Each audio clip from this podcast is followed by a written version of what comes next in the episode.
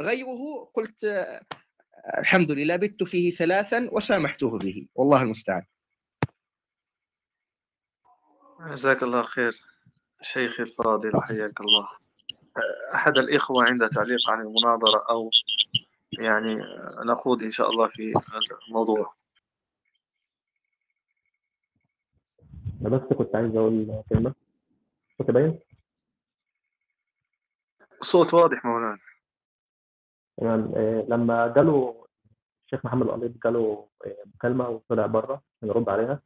فطلع واحد يتكلم مع الدكتور طارق وقعد يقول له إحنا كنا بنسمع الناس بتقول لك ده ردوا على نبيل الحدوث مش عارف إيه. فإحنا جايين نشوفهم يعني عملوا إيه فواضح كده كان المناظره أصلا كان هدفها إن هو يخش عايز يعمل يعلم ده اللي هو إيه أنتوا بتردوا علينا طب أنا عايز أشوف مين اللي بيرد كده ومين اللي عامل نفسه. لا شغل يعني فرد عضلات يعني لما كان داخل في المناظره ما كانش الهدف من المناظره أصلا هو الرد واخذه وهاته كده هو كان داخل يبين إن هو متناقض. عشان كده الشيخ محمد لما ما ردش عليه وفضل يقول له ما, تدخلش في المعتقد بتاعي أنا شايف إن ده غلط يعني. لأن هو كده بيثبت له الحاجة اللي هو كان دخل أصلا في يعمل عليها. لأن هو كان داخل أصلا يبين إن إن, إحنا مش هنعرف نرد عليه كده بص واضح. والله ما أدري أنا صراحة صوت صوتك يعني عندي ليس بواضح للأمانة يعني ما أدري أنا هل الانقطاع يحصل عندي أم يعني في أم عند الجميع؟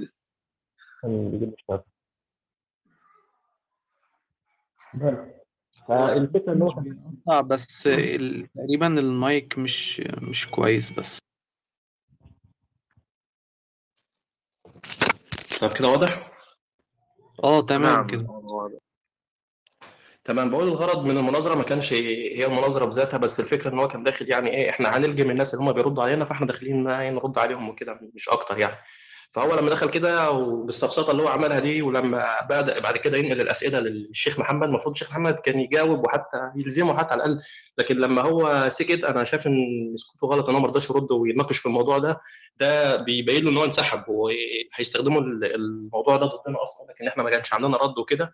وإن إحنا بنقعد نهاجم المعتقد بتاعتهم وإحنا المعتقد بتاعنا برضو فيه إشكالات بس إحنا إيه متجاوزين الإشكالات اللي عندنا ورايحين نرد عليهم هم. فكان نفسي هو يرد عليه ويبين له إيه الفرق بين التسلسل في العلل والتسلسل في الآثار. بس الشيخ محمد ما رضاش يناقش في الموضوع ده أو شايفه غلط يعني وكده. تاني حاجة السفسطه اللي بيقعد يقول الحادث هما هما له بداية لأنه ليس مسبوقا بشيء لأن العدم ليس بشيء فبالتالي كونه مسبوقا بالعدم يعني أنه مسبوق أصلا كان ممكن هو يرد عليه يقول له طب هل الله سبحانه وتعالى سابق على على الحادث أم لا؟ يعني أول حادث ده هل مسبوق بشيء؟ لو قال ليس مسبوقا بشيء فهو بينفي أن الله سبحانه وتعالى موجود قبله ولو قال لم ولو قال مسبوقا بالله سبحانه وتعالى فهو خلاص التزم باللي هو اللي هو هرب منه هناك في اللي هو يقول مسبوقا ليس مسبوقا بالعدم اللي هو حاول يهرب منها بتعرف الألفاظ كانت هتلزمه تاني عند إن هو مسبوقا بالله سبحانه وتعالى. فكان نفسي ياخد باله من الحتة دي بس برضه ما ناقشوش فيها مش عارف ليه. بس كده شكرا. جزاك الله خير جزا الله خير الشيخ جهاد على تعليقه. شيخ جهاد أو الأخ أحمد أنا ما أدري يعني شيخ جهاد هل سأبدأ معك بحجج الرازي أم يعني بالتشغيبات التي قيلت هنا أم هناك؟ أول شيء شيخ جهاد نريد منك يعني تعريف مبسط عن مسألة تسلسل الحوادث عند شيخ الإسلام ابن تيمية يعني قبل الغوص في الاعتراضات وما إلى ذلك أو حجج النفاة نريد يعني فقط يعني للمستمع الكريم يعني تفصيل هكذا مبسط لإخواننا. تفضل مولانا تفضل بارك الله فيك. يعني التفصيل مبسط قد لا يتأتى ولكن سأتكلم عن أنواع مجمل التسلسلات. ما هي التسلسلات ونحوها من هذه؟ طبعا التسلسل يا إخوة تسلسل العلل ممتنع. طب ما وجه تسلسل العلل الممتنع أو تعيين امتناعه ونحوه؟ له نوعان إما أن يكون ممكنا وإما أن يكون محالا. التسلسل الممكن هو أن يكون الشيء متناهيا بالفعل ولكنه لا يقف عند حد ومتناهي بالفعل ولكنه لا يقف عند حد يعني هو بالتالي لا يقف ولكن بنفس الوقت متناه بالفعل متناه بالفعل من طرف.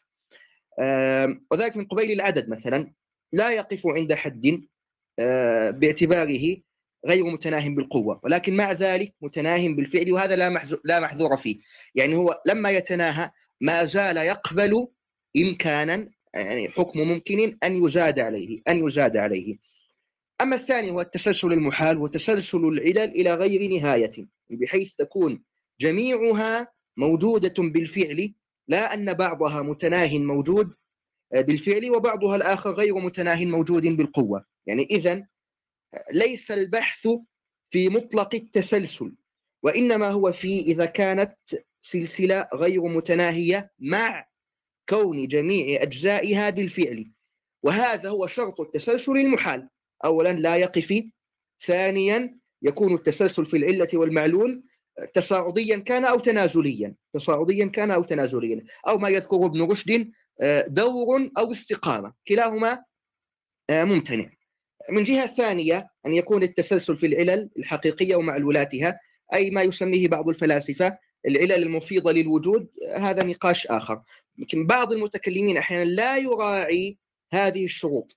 فعمموا الاستحالة بما يشمل الموارد التي لا يكون فيها محالا يعني بنظر آه، الباقي أمثال مثلا الفلاسفة أو جمهور العقلاء ونحوها. بل حتى بات بعضهم يدعي ادعاء كما يذكر آه، الآمدي في آه، غاية المرام الجميع يقول بها. أين الجميع؟ بس أنتم ها؟ أنتم والجهمية والمعتزلة والباقي يسلم بها. المهم يعني في مثلا حوادث العالم الطبيعي يرى المتكلم أنها متناهية لاستحالة التسلسل فيها. مثلا الفيلسوف ينفي ذلك يعني لعدم تحقق علاقة العلية أو المعلولية في نفس أمر في نفس هذا الأمر. آه نقصد الحوادث الطبيعية طبعا ليس العالم أو نحوها. آه إنما تسلسل الآثار. إذا ما هو تسلسل الآثار؟ هذا شيء ثاني. تسلسل الآثار يا إخوة وأثر بعد أثر حادث بعد حادث على التعاقب لا يربطهما علاقة علية. تنتفي فيهما علاقة العلية. بالتالي كل ما يلزم من مسائل العلية من امتناع أو توقف الأول آه، توقف الأخير على الأول أو آه، توقف الأخير على انقضاء الأول أو نحو هذه المسائل التي تطرح ليست مطروحة في تسلسل الآثار لماذا؟ لأن العلاقة بين الأول والثاني والثالث والرابع إنما هو ترتب طبع وعلاقة شرطية ومعلوم الفرق بين الشرط والعلة معلوم الفرق بين الشرط والعلة فكون الأول أولا وكون الثاني ثانيا يعني انقضاء الأول لماذا؟ حتى يكون الثاني ثانيا وانقضاء الثاني حتى يكون الثالث ثالثا وهذا ترتب الطبع مفارق لترتب العلة وهو معروف. ترتب الطبع أن يكون الثاني محتاج إلى الأول بدون أن يكون علة فيه. بالتالي كل أحكام تسلسل العلل غير موجودة في تسلسل الآثار غير موجودة في تسلسل آه الآثار. آه مسألة آه أخرى الله المستعان فيها. تمام. تسلسل المفعولات. تسلسل المفعولات أو تسلسل الفاعلين أو تسلسل الفعل المعين أو نحو هذه الأشياء. كان يرى ابن تيمية مثلا في مناقشته لمثل هذه التسلسلات أن كل ما يدخله علاقة علية إذا هو بالتالي باطل. فتمام المؤثرين آه الفعل في مقابل الفعل المعين آه اللهم صل على سيدنا محمد تمام المؤثرية كل هذه المسائل. بالتالي تسلسل الأثر عند ابن تيمية هو تسلسل ممكنات ولكن علتها منفصلة. ليست بين آحادها أي علاقة علية لماذا؟ لأن علتها منفصلة ما هي علتها؟ الله عز وجل فمن هذا تستطيع أن تتصور ماذا؟ أن شرط التسلسل والتعاقب يكون على معنيين على معنى أصل الفعل والتأثير بكون الحياة أو العلم شرط في الفعل الحادث أو التعاقب والتتابع أو في المفعول المعين يعني هو الطبع كون الثاني ثانيا بوجود الأول في الأول يلزم منه المحال محال الدوري أو التسلسل يعني متضمن للتأثير. والثاني لا يلزم منه لأنه غير مؤثر أصلا إنما هو شرط لمفهوم التعاقب والتسلسل والتتابع. ليس إلا كما قلت وطبع ككون الثاني ثانيا بوجود الأول والثالث ثالثا بوجود الثاني وهكذا ذلك هل يوجد فيه علاقة آه، علية لا يترتب عليه علاقة علية لا يتوقف فيه شيء على شيء. إذا التوقف هنا على الشرط التوقف هنا على الشرط. دقيقة حتى أخرج قول شيخ الإسلام ابن تيمية رحمه الله.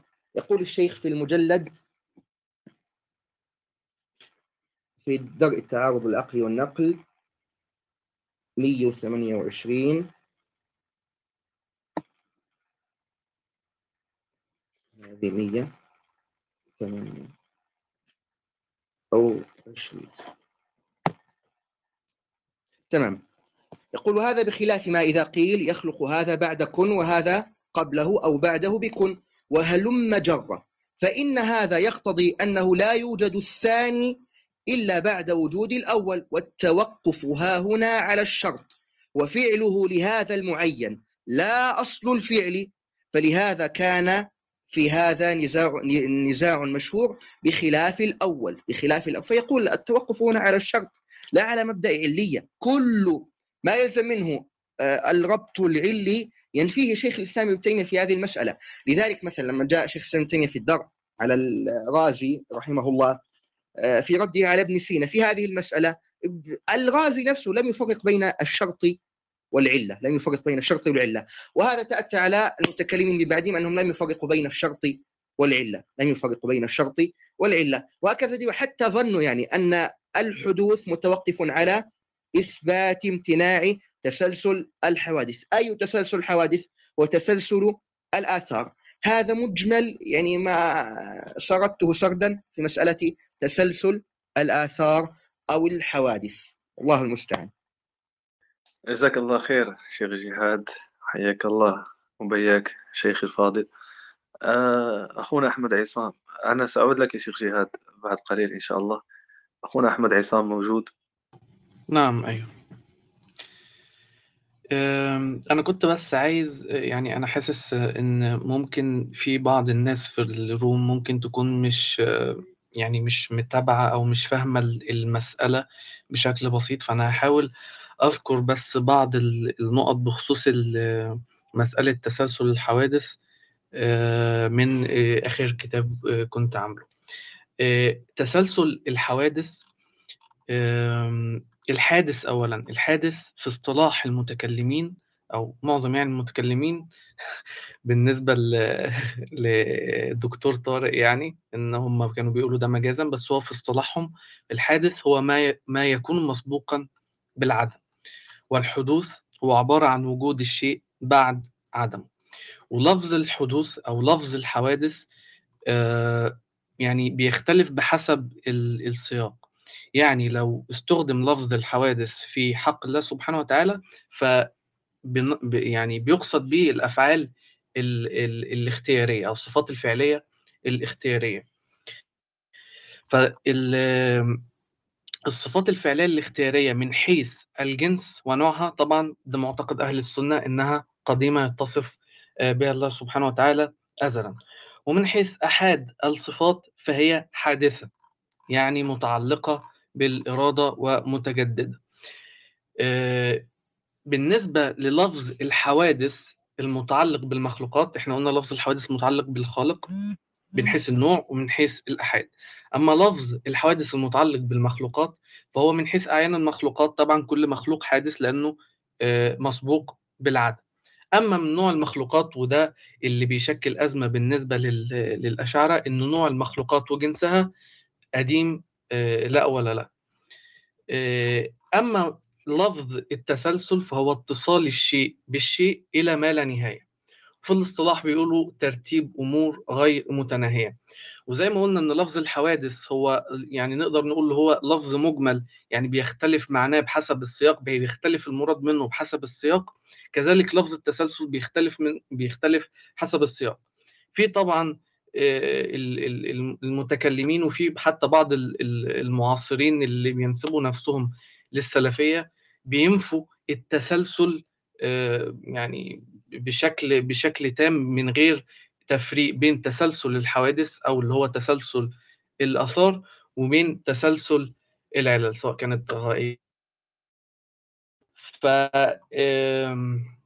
تسلسل العلل اللي كان الدكتور أو أستاذ جهاد اللي بيتكلم عليه هو ده الممتنع مش تسلسل الحوادث. أنا بس كنت حابب أوضح التعريفات الأساسية دي لأن ممكن يكون بعض الناس في الروم يعني مش مش مش فاهمة النقطة دي بشكل كويس.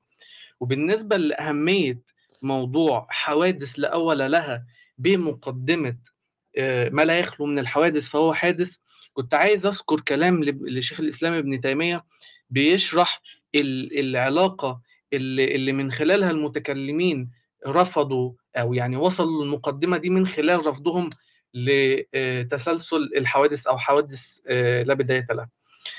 شيخ الإسلام ابن تيمية كان بيقول آه، في بيان يعني دليل المتكلمين إن هو ما لا يخلو من حوادث فهو حادث والدليل على أنه ليس بجسم هو ما دل على حدوث العالم والدليل على حدوث العالم أنه أجسام وأعراض وحدث والدليل على حدوث الأجسام أنها لا تخلو من الحوادث وما لا يخلو من الحوادث فهو والدليل على ذلك أنها لا تنفك عن الحركة والسكون وهما حادثان لامتناع حوادث لا اول لها إذا الحركة والسكون آه، جنسهم حادث لامتناع حوادث لا اول لها فقال لك يبقى كل طبعا يعني ده بشكل مختزل جدا وبشكل بسيط جدا فما لا يخلو من الحوادث فهو حادث لامتناع حوادث لا اول لها ولحدوث جنس الحركة والسكون. بس كده دي كان النقط اللي أنا عايز أوضحها التعريفات عامة والفكرة كلها علشان الناس اللي في الروم تبقى واخدة بالها. بس شكرا. جزاك الله خير أخونا أحمد. هل في آه، أحد من المشايخ يعني عنده إضافة قبل أن نمر إلى آه، ما هو آخر؟ نعم سيدي ممكن أتكلم سريعا؟ شيخي تفضل يعني المايك يعني غرفة غرفتك يا شيخ. الله يحفظك يا رب الله يبارك فيك. طبعا يعني في بعض مواطن الدرء آه، لابن تيمية يتكلم عن مسألة التسلسل يعني ما هو التسلسل المراد أو التسلسل الذي يقول به؟ فيقول مثلا فقولهم التسلسل محال باطل على اصلهم يقصد فلاسفة وهذا الموضع مما يشتبه على كثير من الناس فإن التسلسل في الآثار. تارة يعنى به التسلسل في أعيان الآثار مثل كونه فاعلا لهذا بعد هذا ولهذا بعد هذا وأنه لا يفعل هذا إلا بعد هذا ولا هذا إلا بعد هذا وهلم جره فهذا التسلسل جائز عند الفلاسفة وعند أئمة الملل أهل السنة والحديث. وعلى هذا التقدير فقول القائل الأمور التي تتم بها مؤثرية الباري في العالم إما أن تكون بأسرها أزلية وإما لا تكون أتريد به الذي يتم به مؤثريته في كل واحد واحد من آحاد العالم أو في جملته إن أردت الأول لم تكن بأسرها أزلية. وكان حدوث كل واحد منها مفتقرا إلى حادث قبله وهكذا وهذا التسلسل جائز عندهم والثاني آه، قال وإن أردت الثاني قيل لك ليس جملة العالم عالم متوقفا على أمور معينة. هذا بعض آه، موطن أول فيما يوضحه ابن تيمية في آه، لفظ التسلسل. موطن ثاني يذكر رحمه الله أيضا في الدرء في المجلد الثاني 297 آه، اللهم صل على سيدنا محمد.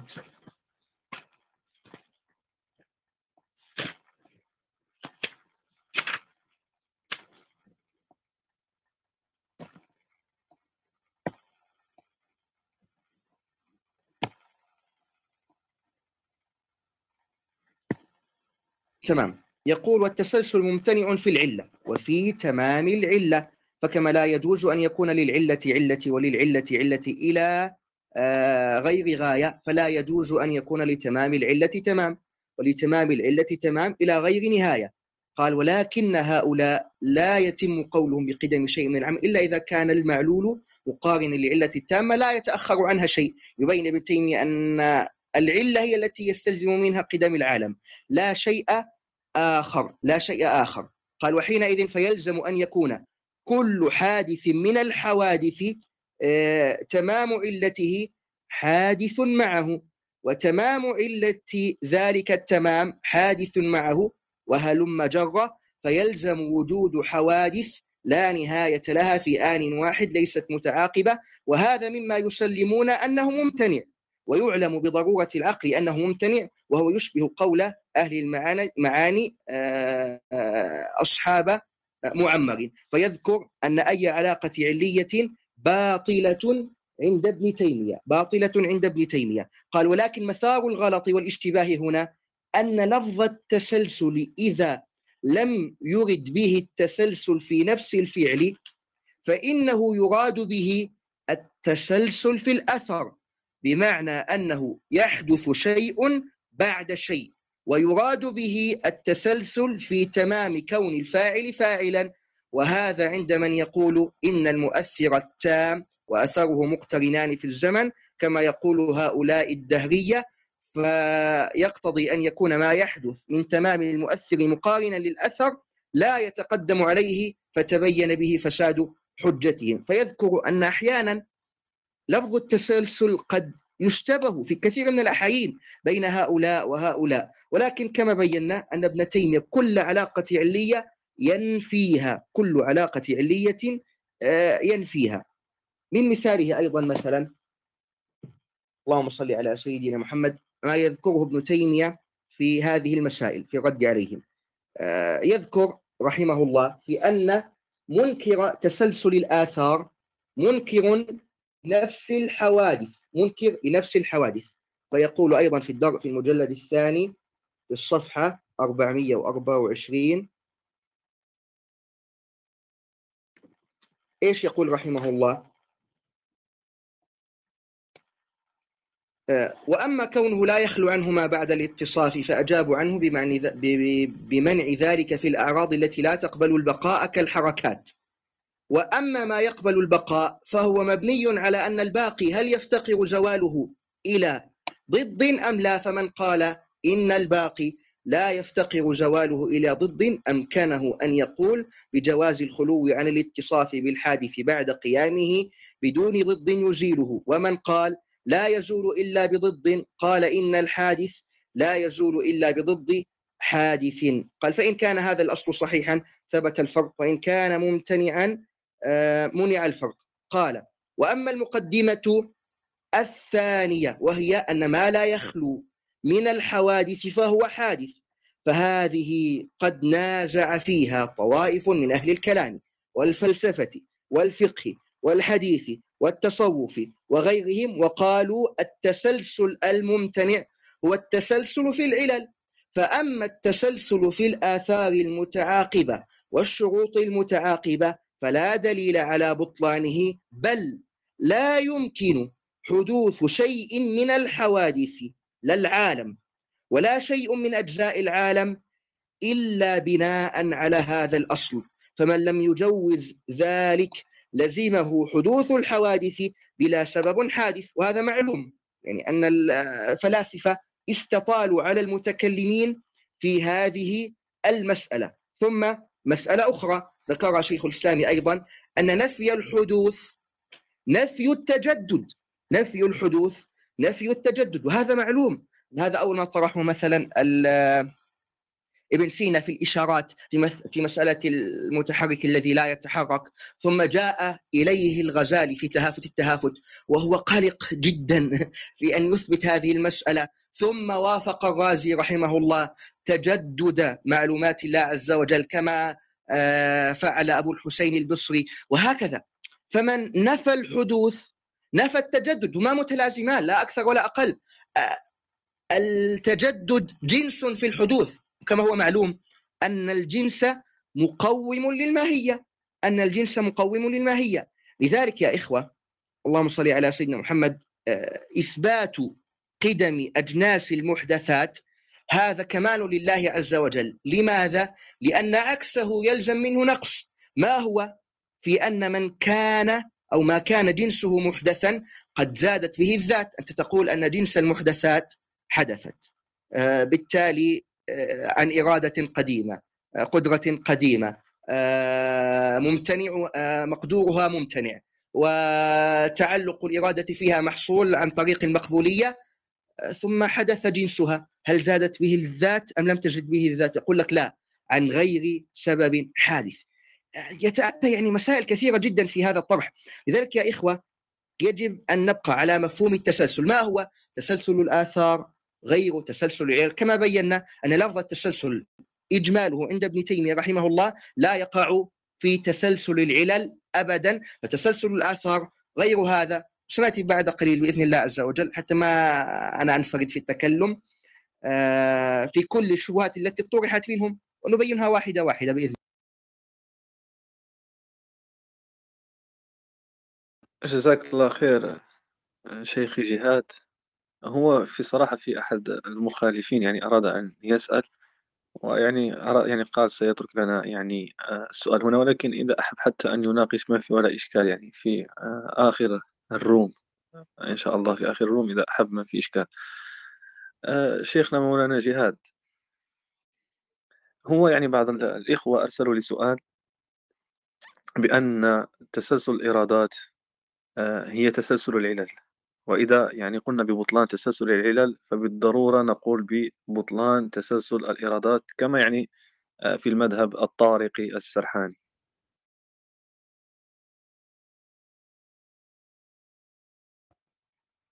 تمام.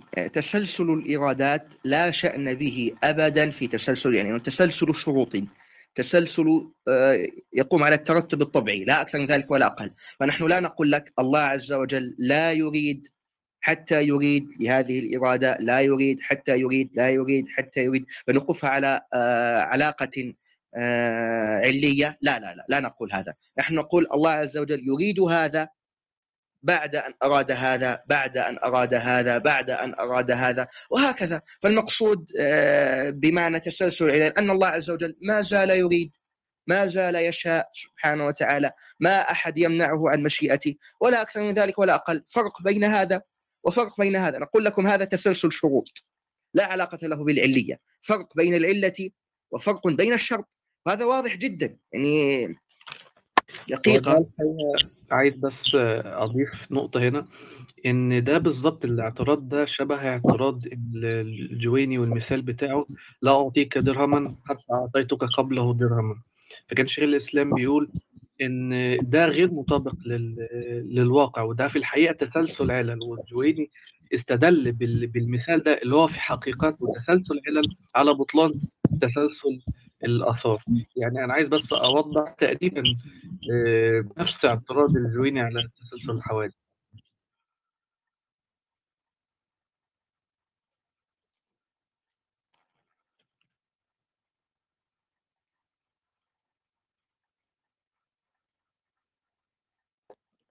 جزاكم الله خير. آه شيخ جهاد آه يعني أكملت؟ أم آه نعم. بس آه أبحث عن نص لشيخ الإسلام ابن تيمية. والفرق ها هو. آه ذكره في المجلد الرابع رحمه الله. الفرق بين تسلسل الشرط وبين تسلسل العلة. في الصفحة 134 مئة. نعم.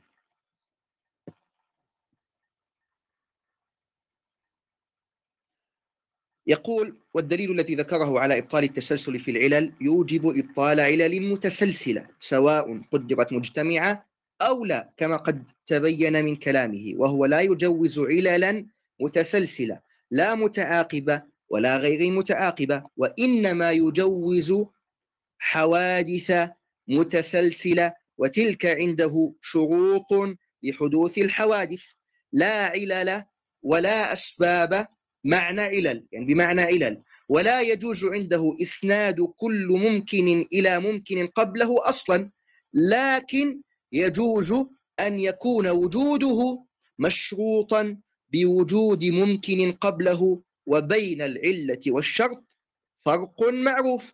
قال ومن هنا دخل الغلط على الرازي في هذا الاعتراض ولهذا كان سائر من تكلم في إبطال العلل المتسلسلة لم يحتج إلى ذكر هذا القسم يقصد إبطال العلل ها؟ آه اللهم صل على سيدنا محمد. إن الممكن أو الحادث الذي يوجد قبل الممكن أو الحادث هو علة أيضا ولا هو مستند وجوده وإنما يقولون هو شرط فيه فيه. وأيضا فإسناد كل ممكن إلى آخر قبله إما أن يراد به أنه يستند إلى آخر موجود قبله فيستمر الوجود إلى حين وجود الممكن المفعول وإما أن يراد به آه، إلى آخر ما يكون موجودا قبله ويعدم قبله. قال فإن أريد الأول فمعلوم أنه إذا أبطل إسناده إلى ممكن موجود مع وجوده كان هذا متناولا لما يوجد مع ذلك قبل وجوده ولما لم يوجد إلا عند وجوده فلا حاجة. إلى تخصيص ما وجد قبل وجوده يعني بالتالي الذي يذكره شيخ الإسلام ابن تيمية الشرط غير العلة كون الشرط ترتب لا يوجد هذا إلا بعد وجود هذا إلا بعد وجود هذا كما قلنا ترتب طبعي ترتب طبعي لا أكثر من ذلك ولا أقل يعني حتى يا إخوة يعني الآن لعلي أخرج هذا بعد قليل من كلام شيخ الإسلام ابن تيمية. السلسلة هذه التي نذكرها هي ذهنية. غير موجودة. يعني هذا بعد هذا هذا بعد هذا. هي ذهنية لا أكثر ولا أقل. يعني لا يتوقف شيء على شيء منها أبدا لأن هذا الحادث انقضى ما قبله. كيف يتوقف الموجود على معدوم؟ طب ما الذي تقوله اذا يا شيخ؟ إن هذا لا يوجد إلا هذا إلا بعد هذا. هذا ترتب طبيعي تحتاجه السلسله في ترتبها لا أكثر ولا أقل. آه، في أن هذا أول آه، وهذا ثاني بالأول. وهذا ثالث بالثاني هذا رابع وهكذا ديواليك. هل في هذا إلا؟ لا ليس في هذا إلا. نحن نقول لك معنى ذهني. هذه السلسله ذهنية لا أكثر ولا أقل. والذي قبلها معدوم. يعني كيف لكل المعدوم مدخلية في التأثير؟ مدخلية في التأثير. المعروف أن المعدوم أو العدم لا مدخلية له في التأثير ولا التأثر لا الفعل ولا الانفعال ولا القوة ولا الفعل حتى. يعني ما أدرك أين هذا. فهذا أول هذا الثاني هذا الثالث وهكذا ديواليك المسألة واضحة جدا في الفرق بين الشرط وفي الفرق بين العلة. الله المستعان.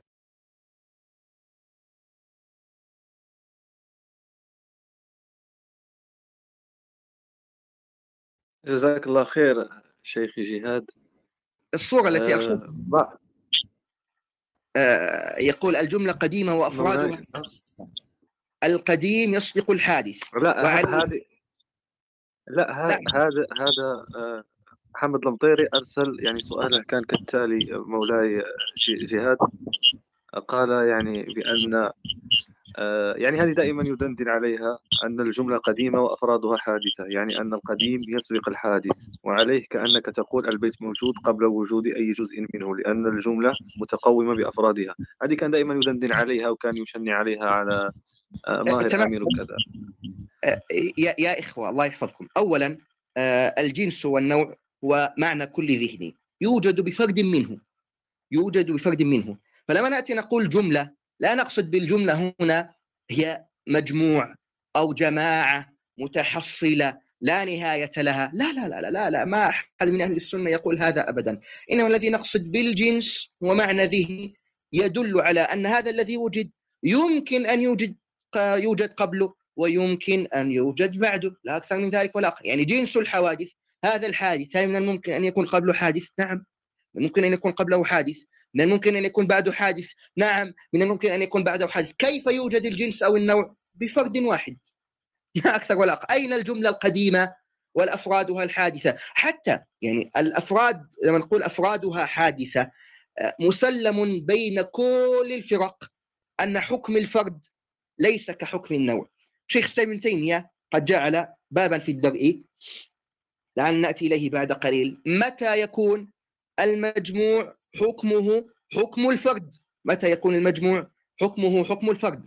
فليس كل مجموع حكمه حكم أفراد. ليس كل مجموع حكمه حكم أفراد. للعلم يعني هذا الذي تأتى أصلا للآمدي رحمه الله في أن وقع في معضلة, معضلة إلحادية طامة. لو لم ييسر الله عز وجل شيخ الإسلام ابن تيمية في أن يردها صارت أقوى حجج الملاحدة اليوم. وهي ما هي؟ المجموع الأفراد. ممكنه والمجموع واجب. تفضل حلها ما حلها إلا شيخ الإسلام ابن تيمية رضي الله عنه. بل الامدي لما طرح هذا الإشكال قال لعل عند غير حله. ولذلك لما نأتي متى يكون المجموع حكمه حكم الفرد؟ هذه مسألة ثانية لعل نأتي إليها بعد قليل. ولكن الفرد حكمه ليس كحكم النوع. لما تقول النوع قديم لا يلزم منه أن كل أفراده يأخذ حكم القدم. لا ابدا. لما تأتي تقول الفرد حادث لا يلزم من ذلك أن نوعه يجب أن يكون حادثا. إن حتى هذا محمد بن طير التي بعثت لي صورته مره في الزمن آه، دخلت في نقاش معه. آه، العجيب من قدرة تفكيرهم العقلي أو المنطقي ما رأيت أنا منها أبدا. فقال لي آه، جنس آدم قديم أم لا؟ قلت له لا. هو أراد لي أراد أن ماذا؟ أن يقول آدم جنسه قديم إذا هو حادث إذا جنس آدم حاد قديم وهو حادث. وجود الجنس بأن يثبت أول فرد له غير بأن نقول الجنس يوجد بمجرد وجود فرد. هذه غير هذه ولكن قدرتهم على التفصيل بين دقائق المعقولات ما شاء الله يلين لها الرازي فخرا وهو الفخر. الله المستعان. جزاك الله خير شيخي. آه آه بعض إخواننا يعني السلام عليكم. وعليكم السلام شيخ محمد. يا يا مرحبا. يعني والله يا شيخ محمد طلبوا مني أن أعطيك ال ال الكلام وقالوا لي قلت لهم أن الشيخ محمد مشغول هذه الأيام وإن شاء الله ستكون معه سلسلة آه يعني في الأسابيع القادمة إن شاء الله. نعم بإذن الله سأكون. لكن أريد أن يعني أتحدث في يعني عجاله سريعة بس. السلام عليكم. كإشارة يا محمد كإشارة لإخواننا لأن يطردون يطردون بعض إخواننا يعني الذين قدموا من الفيس وكذا هم لا يعرفونهم فيظنونهم أنهم ملاحدة فيطردونهم. إخوة لا تطردوا مثلا الملحد أو كذا حتى تتأكدوا منه حتى تتأكدوا منه. يعني أنتم تطردون بعض إخواننا الله جزاكم الله خير. آه، بخصوص يعني من يسأل على التسجيل إن شاء الله التسجيل موجود ويعني سأنشره على القناة. وحياكم الله. أنا بإذن الله أريد أن أعلق بتعليق يسير في هذا اللقاء وإن كان يعني هذا الأمر بإذن الله يستحق أن آه، نعطي آه، فيه سلسلة كاملة حتى نستطيع أن نتصور هذه المسألة بتفصيل بإذن الله تعالى. ولكن يعني لابد من بيان هذه المسألة حتى لو بإجمال. وليس الحديث الآن لن أتحدث عن حوادث لا أول لها بخصوص آه، حوادث لا أول لها لأن هذه مسألة فرعية وليس فرعية فرعية الفرعية كمان. الحديث إن أصل هذه المسألة هو الحديث عن الوجود الالهي هل هو آه، فطري أو بديهي أو ضروري أم آه، نظري لابد له من دليل حتى ندرك وجوده سبحانه وتعالى. والجواب باختصار هو آه، وجود الله سبحانه وتعالى بديهي أو فطري بفطرة الروح أو النفس وهو باختصار هو الشعور بالإفتقار الذاتي. نحن نشعر بافتقارنا الذاتي لمن خلقنا أو صنعنا. أي يعني أشعر لم أصنع وأخلق نفسي ولكن هناك من خلقني وأوجدني. يعني هناك سبب في وجودي. فهذا الدليل هو الدليل الفطري وله أدلة عقلية. يعني هذا الدليل الفطري له أدلة عقلية. آه، نبين نبين هذه الأدلة العقلية على هذا الشعور الفطري بافتقار الخالق آه، بإذن الله تعالى في موضوع ولكن حتى هذه الأدلة العقلية التي سنبينها آه، الشعور الفطري أو بافتقار بالخالق هذا لمن فسدت لمن فسدت فطرته ويرى عدم وجود هذا الشعور بداخله. وهذا يمكن بيانه إن شاء الله في السلسلة آه، الكامله أو في الحديث عموما عن أدلة وجود الله سبحانه وتعالى وأدلة المتكلمين ونقد هذه الأدلة. المهم إن أصل المسألة آه، هو الحديث عن الوجود الإلهي.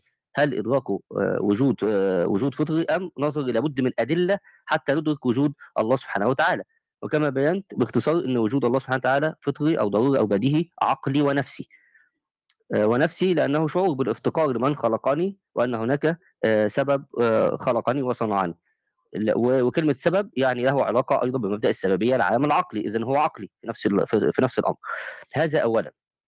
ثانيا يبقى المسألة الأولى أو أصل المسألة التي نتحدث عنها الآن بكل بساطة في الوجود الإلهي. هل هو فطري أم نظري لابد له من أدلة تبين أن وجود الله سبحانه وتعالى. ال- ثانيا هل الموجودات التي نشاهدها في الخارج أيضا آه، ندرك وجودها ب- ب- ب- ببداهة العقل أو ببداهة الحسية والضرورة الحسية آه، أو فطرة الحس كل ذلك بمعنى واحد أم تحت نظرية وتحتاج إلى أدلة حتى ندرك أصلا إنها م- م- موجودة وإنها موجودة من بعد عدم وإنها مخلوقة ونحو ذلك مما آه، نتحدث عنه. اذا يمكن يعني اولا كون أدلة الله سبحانه وتعالى فطريه خلاص بديهية لا تحتاج الا أدلة ابتداء. ولكن يمكن مع ذلك الاستدلال عليها بكثير جدا من الأدلة العقلية والحسية والخبرية كالمعجزات ونحو ذلك حتى من الأدلة الخبرية. يعني كما بينت وبينت أنواع هذه الأدلة في اللقاء ال- الماضي وهي أدلة كثيرة جدا وليس يعني دليلا واحدا كما يزعم بعض أهل ال- الكلام يعني. ومنه ومنهم دليل الآيات الحسي هذا قائم على ال- المشاهدة الحسية أصلا للمخلوقات. آه، كون هذه المخلوقات وجدت وخلقت من بعد عدم. آه، فمفتقرة لمن خلقها ووجودها من بعد عدم دليل وعلامة وآية على من خلقها وهذا نشاهده بالحس. يعني هذا يسمى بديهة الحس أو فطرة الحس. ليست آه، أدلة نظرية واستدلالات عقلية ونحو ذلك. فهذا هو انتهى الأمر. المس- المسألة ببساطة لا تحتاج إلى دليل ولا أدلة على أن هذه المخلوقات آه، مخلوقة وأن يحتاج لخالق خلقها بل هي في نفسها مفتقرة لمن خلقها لافتقارها الذاتي. ولكوننا آه، شاهدنا آه، بالحس وجودها من بعد عدم. ثم يعني كانت موجودا بعد عدم. أما من فسدت حتى من فسدت فطرته وبديهة الحسية يعني الآن يتحدثون عن عن عن إن هذه البداهة الحسية يعني فسدت عندهم. وليست فساد فطرته وبديهات الروح آه، فقط أو النفس والعقل السابق بينها بل فسدت الضرورة وبديهة ال- ال- العقل ال- البديهة الحسية. لا يعترفون بأن الحوادث مخلوقة التي نراها ونشاهدها إلا بعد أدلة. لا يعترفون إلا بعد ي- يستدلون بها وهي الأدلة وهذا الأدلة وهذه الأدلة منها دليل بعد إذنكم ثواني يا أحبة.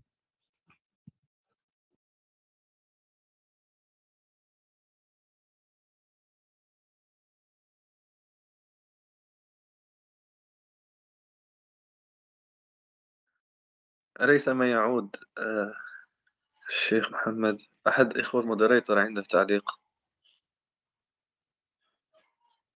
بارك الله فيك يا شيخ أنس. كلام الشيخ محمد يعني بأمانة هو مهم جدا في مسألة الافتقار وكون أن أي موجود مفتقر في وجوده إلى أسباب خارجة عنه فبالتأكيد هو ليس واجب الوجود. ومن خلال هذا يعني ننطلق إلى إثبات الله. فالمسألة بسيطة جدا لا تحتاج إلى أعراض مع أعراض مثل هذا الكلام. هذا تعقيبي البسيط بارك الله.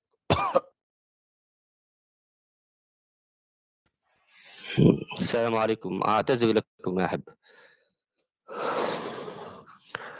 صوتي مسموع؟ نعم نعم شيخ محمد تفضل طيب يا أحبة يعني هذا تعليق كثير جدا حتى نبين أصل هذه المسألة. اللي الحديث الذي نتحدث عنه سواء حوا- حوادث أو لا أول لها أو نحو ذلك من هذه المسائل التي قد يعني يكاد آه، طلبة العلم أو بعض المثقفين يرون أنها مسألة عويصة ويعني فيها ألفاظ آه، عميقة ومعاني غير مفهومة ونحو ذلك فهي عندنا آه، ببساطة الحديث عن الوجود الإلهي. وكما بينت آه، لا، ال- ال- الأصل الوجود الإلهي.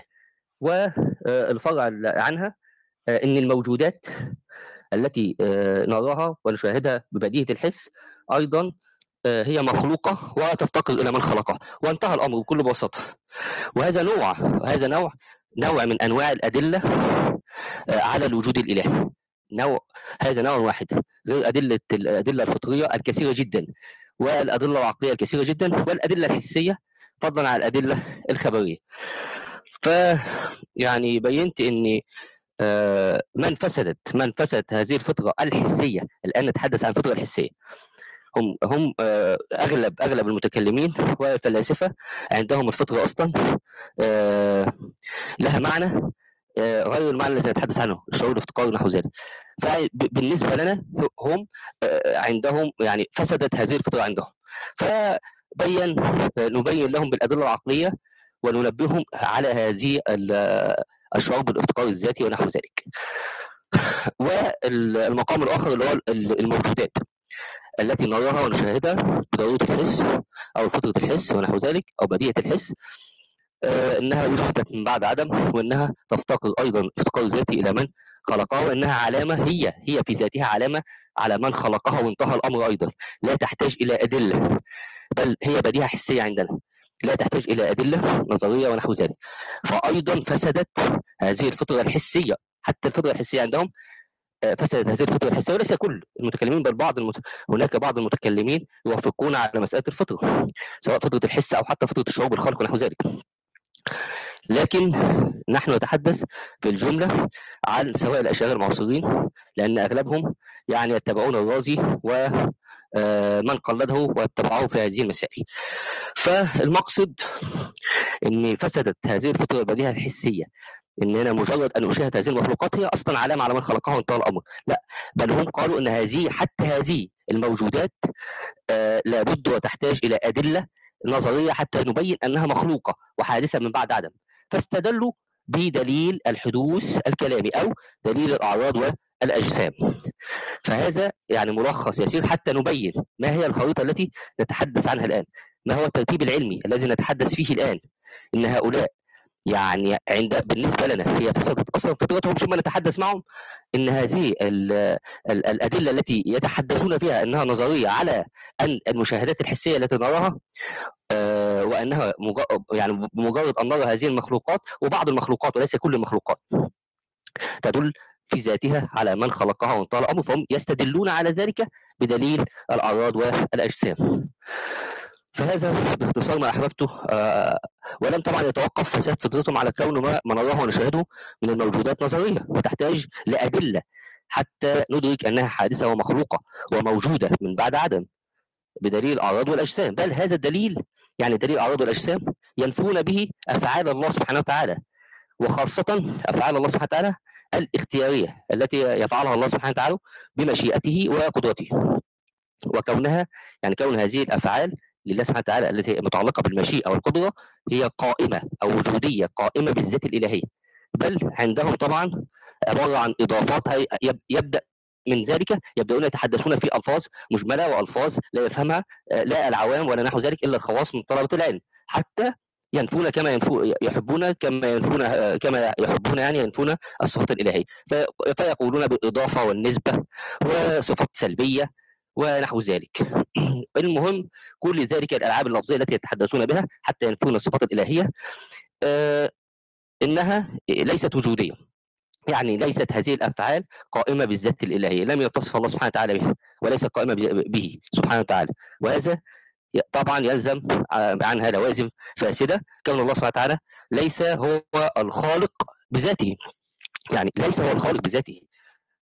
وكون ال- الخلق ليس فعلا لله سبحانه وتعالى قائما بذاته ونحن نقيد أهو نحن نقيد قائما بذاته فليس هو الخالق لهذا العالم أصلا.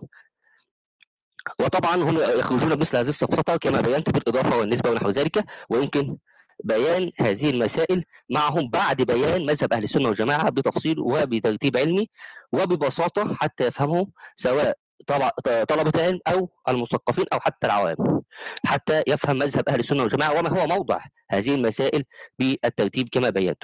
لأني آه، أنا أرى والله أعلى وأعلم إن مثل هذه المسائل عندما نناقش هؤلاء آه، بنفس الألفاظ أو المصطلحات وهكذا على العام يعني منه فيه فساد فيه فساد وعدم بيان لمذهب أهل السنة والجماعة الواضح جدا حتى من جهة الأدلة العقلية يعني مذهب أهل السنة والجماعة واضح جدا من جهة الأدلة العقلية وليست من جهة مجرد الوحي فقط بل واضح جدا من جهة الأدلة الع- العقلية.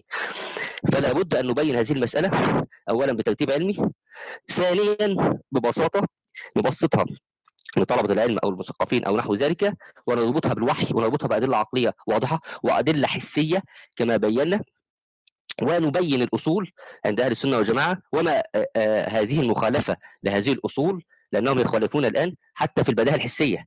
يعني هم يخالفون في البداهة العقلية أو النفس أو النفسية.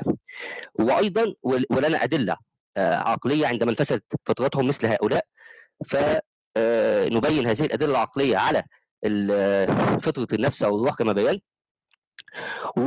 نبين حتى آه، الأدلة ال- ال- الحسية بداهة الحس يخالفون في ذلك ويقولون إنها لابد من أدلة آه، وهي نظرية لابد من أدلة حتى نبين أن هذه المخلوقات أصلا مخلوقة وحادثة من بعد عدم ونحو ذلك. فنبين لهم إن مثل هذا أصلا فسدت فطرتهم ونبين لهم آه، ال- الخلط فيما يتحدثون عنه لأن هناك أدلة أيضا عقلية ممكن أن نستدل بها على على فساد هؤلاء بما يتحدثون. ده ده كل ما تحدثت عنه هذا يعتبر كبداية كبداية لفهم مثل هذه المسائل. أما تفصيل دليل الأعراض والأجسام وبيان فساده هذه يمكن بيان هذه المسألة ليس في تسلسل الحوادث فقط ده هذا كما بينت فرع الفرع يعني هو مقدمة مجرد مقدمة من ضمن مقدمات أربعة أو نحو ذلك في هذا في هذا الدليل. فمن فمن سوء التصور سواء لهم أو يعني من الخطأ الذي نتحدث عنه الآن اننا نتحدث في مثل هذه المسألة فرعيه جدا. بل نتحدث بتفصيل على هذا الدليل ونتحدث عن أصول الوجودية وهل هو مخالف للوجود أصلا وتقسيم تقسيم الوجود آه، ونحو ذلك. ثم نتحدث فيما بعد عن مثل هذه آه، المقدمات آه، الذي يتحدثون عنها لأن هم هم يخالفون ال- الحس ويخالفون الفطرة سواء النفسية آه، أو العقلية أو الحسية ويخالفون الخبر وينفون عن صفه الله سبحانه وتعالى. فكل ذلك لابد من بيانه. وجزاكم الله كل خير يا أحبة وأنا أطلت عليكم ولكن أحببت أن أبين ترتيب مثل هذه المسائل وإنها لن تحت- تحتاج إلى يعني سلسلة كاملة وليس مجرد ك- كلمة هنا وكلمة هناك. وأيضا من الخطأ إننا نتحدث عن مثل حوادث لا اول لها فقط لأنها مقدمة من مقدمات الدليل أصلا الفاسد الذي هو يعني ادى أدى بهم إلى فساد فطرة الحس فلا بد من ترتيب حتى نتصور المسألة بشكل جيد. وجزاكم الله كل خير. جزاك الله خير شيخنا محمد كما ذكرت يعني أن المسألة فرعية وليست هي الأصل في نقد مثلا دليل الأعراض وحدوث الأجسام بل هي من فرع الفروع من في الدليل ومن مقدماته وينبغي بيان يعني بطلان مقدمة مقدمة لكن آه، نحن الآن يعني كما لا يخفى عليك وصلنا في مسألة ما لا يسبق الحوادث فهو حادث. وحوادث لا أول لها. آه، يعني عندنا نحن أهل السنة والجماعة على معنيين المعنى الأول أفعال الله عز وجل وتعلقتها بالمخلوقات وهي أفعال وجودية بذات الله عز وجل متعلقة بالمشيئة والقدرة والمعنى الثاني هو المفعولات وهذه ناتجة من لوازم أفعال الله فالمشيئة والقدرة أزلية آه، والفعل لا يحصل إلا إذا اجتمعت ال- المشيئة ال- ال- التامة والقدرة الجازمة والمشيئة والقدرة أزلية في بالتالي يعني بديهيا حتى من لوازم ذلك آه، آه، التي لا تنفك وجود مفعولات لا أول لها. بخصوص آه، تسلسل أو كفرق لطيف وفي وهنا وهنا أحب أن أنبه شيخ أنس. وأنا أتطفل الآن. أنا كنت أحب أن أنبه إن حتى عندما نتحدث عن أزلية مشيئة الله سبحانه وتعالى وأزلية قدره الله سبحانه وتعالى وإن هذه الصفة أزلية و- و- وبهما يعني بهم ب- بالمشيئه والقدره يحدث الفعل في الخارج أو المفعول بمعنى صح المفعول. اذا لا يمكن أن يتصور العقل بداية لهذه آه، لهذه الأفعال أو المخلوقات. سواء أفعال الله سبحانه وتعالى لا يمكن أن نتصور آه، لها بداية أو وقت محدد لأنها أزلية وبالتالي اللوازم من حدوث آه، من إرادة الله سبحانه وتعالى الأزلية وقدرة الله سبحانه وتعالى حدوث الفعل في الخارج. فبالتالي لا يمكن أن نتصور أيضا وقت محدد لحدوث هذا المفعول في الخارج. الذي هو لازم من لوازم اراده الله سبحانه وتعالى الأزلية وقدره الله سبحانه وتعالى الأزلية. فهذا يعتبر ب- ببساطة شديدة من الجهة العقلية ما يدل على حوادث لا أول لها أو بمعنى مف- مخلوقات لا أول لها وافعال الله سبحانه وتعالى. إن أفعال الله سبحانه وتعالى آه، لا أول لها بمعنى آه، لا يمكن أن نتصور آه، وقت محدد لها بكل بساطة لا يمكن أن نتصور وقت محدد لها لأنها آه، آه، أفعال الله سبحانه وتعالى تحصل بارادته الأزلية وقدرته الأزلية وكلمة أزلية إنها لا بداية لها. فبالتالي لا يمكن للعقل أن يتصور آه، وقت لأفعال الله سبحانه وتعالى. لا يمكن أن يحدد لله سبحانه وتعالى وقت. وما وم- ولوازم ولوازم إرادة الله سبحانه وتعالى وقدرته الأزلية هو حصول المفعول في الخارج. حصول المفعول عموما. سواء في الخارج أو أو أو, أو مسألة عقلية هذا آه، مسألة أخرى. لكن نقول إنها فعلا آه، إرادة الله سبحانه وتعالى الأزلية وقدرته الأزلية يحصل به المفعول في الخارج. فبالتالي هناك مخلوقات ناتجة عن ال- المشيئة الأزلية التي لا بداية لها ولا يمكن للعقل أن يتصور لها بداية. فهذه المفعولات هذه المفعولات لا يمكن أن نحدد لها وقت وبداية. فهذا باختصار شديد إن هناك مخلوقات لا يمكن أن نتصور بداية لها. واعتذر على ال- يعني ال- المقاطعة حبيبي الغالي ولكن أحببت أن أصور مثل هذه المسألة العقلية ببساطة شديدة جدا جدا جدا. والله يا مولانا أنا يعني لا أستحي أن أتطفل على المايك. وشيخي جهاد موجود أو وحضرتك مولانا موجود. والله أستحي ترى. يعني ما ذكرته مولانا أن نحن عندما نثبت يعني ربا موصوفا بالأولية يعني هذا يعني بديهيا متعينا أن نثبت لهذا الإله آه، الفعل بعد الفعل والمشيئة بعد المشيئة والكلام بعد الكلام والإرادة بعد الإرادة بلا ابتداء في الأزل. المشكل والخلط الحاصل مع الخصوم في آه، فهم مفهوم الأزلية. وسآتي إن شاء الله إلى شيخ جهاد في هذه النقطة لأن الخصم كأنه يعتقد أن الأزلية شيء محدود. وفيما قلت يعني في لكي لكي تفوتني يعني هذا ال- ال- المسألة يعني حضرتني الآن يعني لمن لا يفرق بين تسلسل العلل وتسلسل ال- ال- ال- المفعولات والأفعال. فنحن لما نتكلم عن تسلسل المفعولات جائز لأن هذه المفعولات تنتهي إلى فاعل تصدر عنه. كذلك بخصوص الأفعال فهي جائزة لأن الأفعال تنتهي إلى فاعل تقوم به. أما تسلسل الفاعلين فهذا ممتنع لأن الفاعلين لا ينتهون إلى فاعل آه، يصدرون عنه. شيخنا الشيخ جهاد أريدك صراحة أن تتكلم فيما يتعلق بالمجموع. مم- ممكن قبل ما أن يبدأ الشيخ جهاد أنبه على جزء آه، يعني شيء يعني بسيط جدا مسألة ال- ال- ال- الإرادة وال- والقدرة الأزلية لله سبحانه وتعالى وبهما يحصل ال- ال- ال- الفعل في الخارج أو المفعول أو المخلوق في الخارج. هذه المسألة هي هي هي مسألة العلة التامة لأن هناك يعني يعني سوء تصور أيضا لمثل هذه المسألة. ببساطة ما هي العلة التامة؟ كون الله سبحانه وتعالى له صفات تعضد بعضها بعض كالعلم والحكمة والإرادة والقدرة. إن إرا- إرادة الله سبحانه وتعالى وقدرة الله سبحانه وتعالى لن تحصل إلا آه، إلا وفق حكمة الله سبحانه وتعالى وعلم الله سبحانه وتعالى الأزلية. فالعله التامة عند يعني تصور أهل السنة والجماعة لكلمة العلة التامة هي كون الله سبحانه وتعالى له صفات يعضد بعضها بعض مثل العلم والحكمة والإرادة والقدرة فيحصل المفعول في الخارج بناء على بداية على حكمة الله سبحانه وتعالى وعلم الله سبحانه وتعالى وكون الإرادة والقدرة هم بهما يحص- يحصل المفعول في الخارج والمخلوق في الخارج ولكن وفق حكمة الله سبحانه وتعالى وإرادته. فهذا هو المعنى عندنا بالعلة التامة لأن أيضا في المناق- المناقشات السابقة عندما يتحدثون عن العلة التامة وكأن العلة التامة هذه شيء يعني لا يعني لا معنى له لا عندنا له معنى وهذا هو المعنى ببساطه آه، صفة الله سبحانه وتعالى آه، تعضد بعضها بعض العلم وخاصة العلم والحكمة والإرادة والقدره فالإرادة وقدره الله سبحانه وتعالى الإرادة التامة والقدره التامة يحصل بهم المخلوق أو المفعول في الخارج وفق لحكمة الله سبحانه وتعالى. و- وعلم الله سبحانه وتعالى الأزلي. فبالتالي هذا هو المعنى العلة التامة باختصار شديد أيضا. وأعتذر للمرة الثانية أحب. لا لا لا ما في ولا إشكال. جزاكم الله خير. أضيف حاجة لكلام أستاذ أنس بالنسبة لموضوع آه، فهم المخالفين الخاطئ لمفهوم الأزل. آه، النقطة دي أكد عليها الشيخ الإسلام ابن تيمية في أكتر من موضع إن فعلا دي آه، نقطة مهمة جدا مسببة للمخالفين غلط كبير جدا في في المسألة دي في إن هم بيتخيلوا أو بيتصوروا الأزل في آه، صورة آه، شيء محدود يمكن يعني أن يفعل فيه كل شيء. دي نقطة. و- وده بيفكرني بكلام آه، ابن رشد.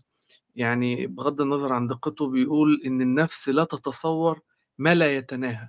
فهم يعني أعتقد دي برضو من ضمن النقط اللي ممكن نشير ليها إن تصور ال- ال- الما لا نهاية و- وتصور الأزل دي نقطتين مهمين جدا في في في في فهم ال- ال- المسألة فهم إشكالية.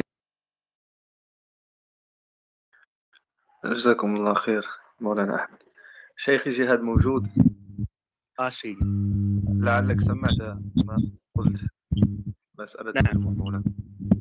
طبعا قبل مسألة المجموع أيضا ما هو الأزل؟ يعني آه، تعرضا للأخ أحمد جزاه الله خير. الأزل آه، هو تصور ذهني يعني بمعنى الماضي الباقي لا إلى بداية. الأزل بذاته ليس شيئا موجودا. وعدم البداية أيضا ليس شيئا موجودا. يعني هما مفاهيم ذهنية وأحكام وجودية. فعلى هذا ما لا بداية له هو الأزلي وما لا نهاية له هو الأبدي. وما لا نهاية له هو الأبدي. كيفية تصوره واضحة. يعني يفرض الذهن زمان موهوم وهذا الزمان لا يكون إلا أن يتصور, يتصور معه الذهن قبلا وبعدا والقبل والبعد تتضمن أو هي مستلزمة أصلا. إن اجتمعت آه محدثا يجب تصوره لأنهما أحكام اعتبارية لا وجود آه، لهما. وكل ما سبق من لوازم ومشروطات لتصور الأزل بعدم آه، أحدها يعني يعدم الملزوم أو المشروط وهو الأزل. يعني من مثاله حتى أضرب له.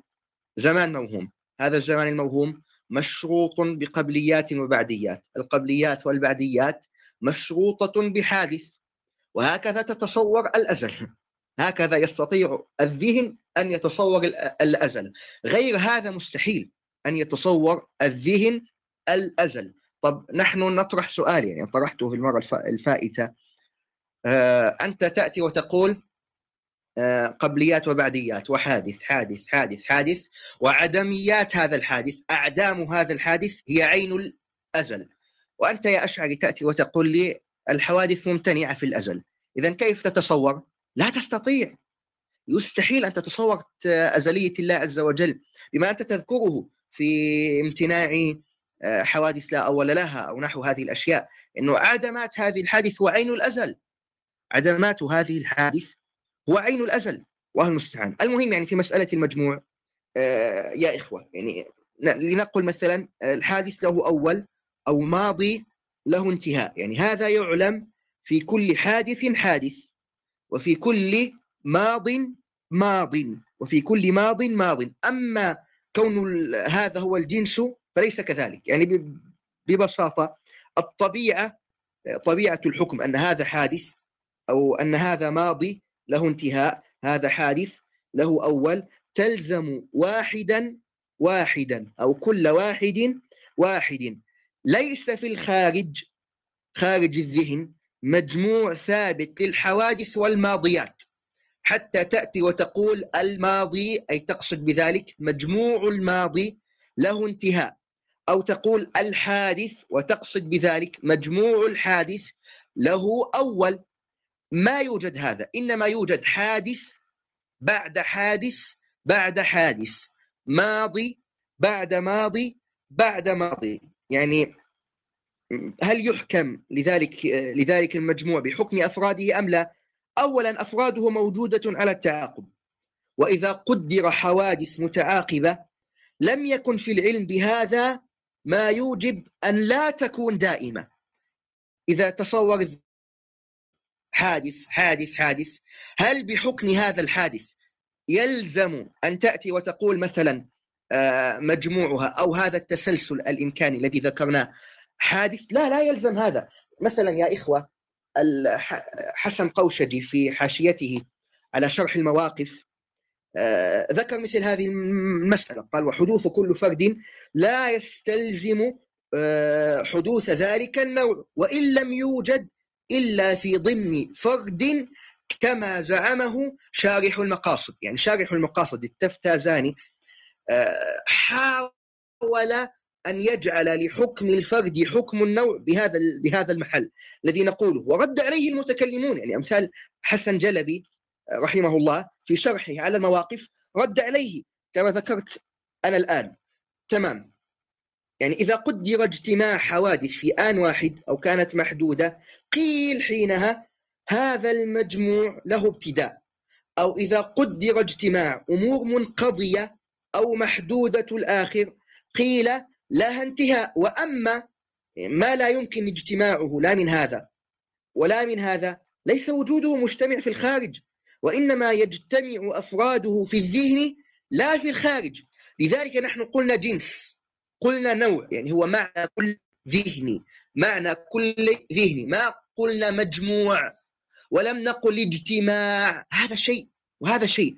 قلنا نوع الحوادث قديم. نوع الحادث ما بماذا يوجد؟ بفرد. على التعاقب. وهكذا وجنسه فرد. على التعاقب. إذا وجد الفرد وجد الجنس معه. مسألة واضحة جدا. طب هذا الفرد حادث. هل يلزم منه حكمه حكم آه، جنسه أو نوعه؟ لا يلزم منه يا إخوة. والله لا يلزم منه. آه، تمام. يا إخوة يعني مثلا كل واحد مسبوق بعدم نفسه هل يلزم منه أن يكون مسبوق بعدم جنسه؟ لا يلزم أن يكون مسبوق بعدم جنسه. متى يلزم أن يكون مسبوق بعدم جنسه؟ إذا أثبتت أن هذا هو أول فرد من هذا الجنس. لا أن تأتي وتقول هذا الفرد الحادث الذي سبق بعدمه يعني بالتالي أنه ماذا؟ أن سبق بعدم جنسه. لا يلزم هذا. متى يلزم هذا؟ لما تأتي وتقول هذا أول فرد من جنسه.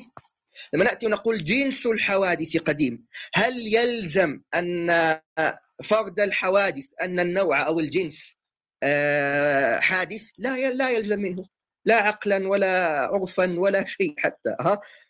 متى يلزم منه؟ هاتي بدليل خبري سمعي عقلي أن هذا حادث. الآن سنأتي بعد قليل في أن حتى المتكلمين أمثال الرازي في المباحث المشرقية قال بدوام فعلية آه، الله عز وجل الآمدي ضعف كل أدلة آه، أصحابه وأتى بدليل اختلقه هو وزيفه هو على ما لا يفيده. استدل بالإجماع. والمضحك يا إخوة المضحك المبكي أن الإجماع عند الآمدي ظني. والله الإجماع عند الآمدي ظني لا قطعي. استدل بهذا الظن على أمور الأصل فيها أن تكون عندهم قطعية عقلية. هذا كله سنأتي عليه. هذا كله سنأتي عليه بإذن الله. آه، تمام. آه، بس أريد أن أذكر قول شيخ الإسلام ابن تيمية رحمه الله بأنه متى يوصف المجموع بحكم الفرد. يعني أذكرها من باب فائدة علمية لا أكثر ولا أقل. آه، اللهم صل على محمد. يقول وهو أن الوصف إذا ثبت للجميع كثبوته للأفراد كان حكم الجميع حكم أفراده وإن لم يكن ثبوته للجميع كثبوته للأفراد. لم يلزم أن يكون حكمها حكمه فالأول مثل وصفها بالوجود يعني المجموع أو العدم أو الوجوب أو الإمكان أو الامتناع. فإذا قدر أشياء لا تتناهى كل منها موجود فالكل أيضا موجود. ثم إن قدر وجود كل منها مقارن مقارنا للآخر كان وجود الجميع مقارنا. وإن قدر وجودها متعاقبا كان وجود الجميع متعاقبا. قدرت انها معدومة فالكل أيضا معدوم. إيش يقول الشيخ؟ فالحوادث المتعاقبة التي تعدم بعد وجودها كالحركات. وجودها متعاقب وعدمها متعاقب فالجملة أيضا موجودة على التعاقب معدومة على التعاقب. موجودة على التعاقب معدومة على التعاقب. آه ليس هناك مجموع وجود لها. وجودها يوجد بتعاقب أفرادها بوجود أفرادها ويعدم بعدم أفرادها. هذا الذي يقوله شيخ الإسلام ابن تيمية رحمه الله. وأما الأول ما ذكرناه من ثبوت حكم المجموع للفرد متوقف أو مشروط على أن تثبت وجود فرد. وجود مجموع. هذا الذي وقع فيه أيضا الآمدي يا إخوة في كما قلت قبل قليل. في ماذا؟ بأن نقول أفراد ممكنة مجموع واجب. شيخ الإسلام ابن تيمية قال له لا يمكن. طالما الأفراد ممكنة إذا حكمها حكم مجموعها لماذا؟ إنه حصر عندنا أفراد. مجموع بعينه محصور حكمه حكم أفراده. ها؟ الآمدي وقع في مثل هذا؟ وشيخ تيمية يتنبه لمثل هذه الأشياء. ولكن الذي نقوله ووجود متعاقب يعني جملة متعاقبة توجد بوجود تعاقبها وتعدم بعدم تعاقبها. لا أكثر من ذلك ولا أقل. ها؟ آه الحادث فيها هو حادث كل حادث حادث. الانتهاء فيها هو انتهاء كل منته منته. الماضي فيها هو كل ماض ماض. الوجود فيها هو كل وجود وجود أو كل موجود موجود. هل يلزم أن يكون حكم هذه السلسلة حكم هذا الجنس حكم هذا النوع كحكم هذا الفرد؟ لا يلزم وإلا هاتوا الدليل.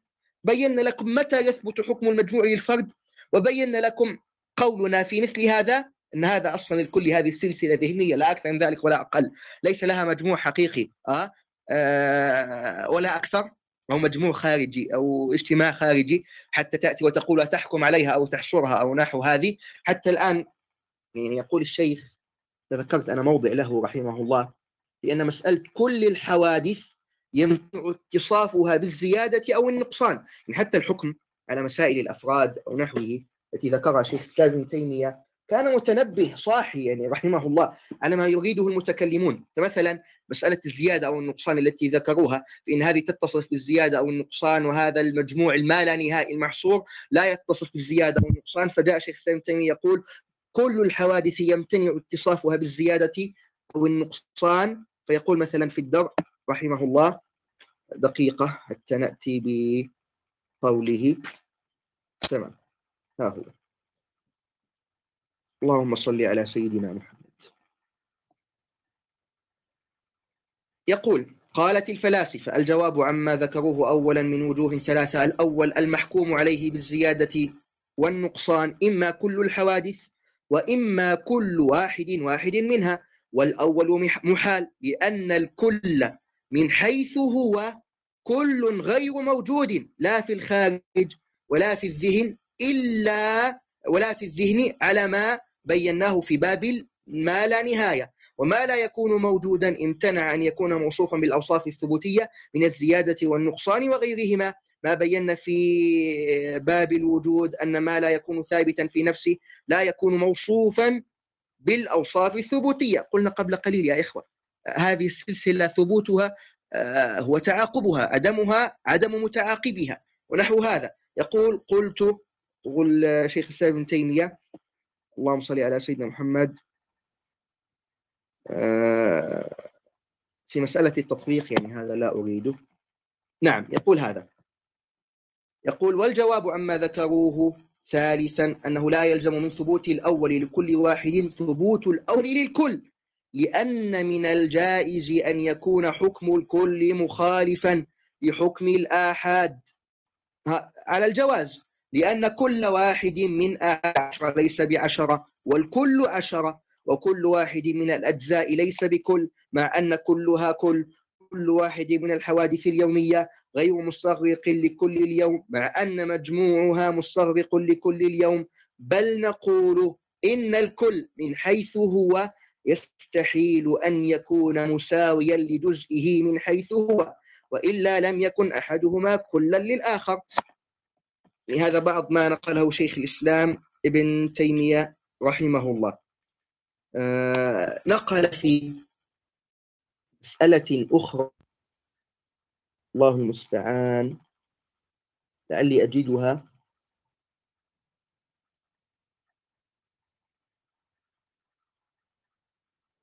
هي مسألة هذا التصرف أو ما لا نهاية.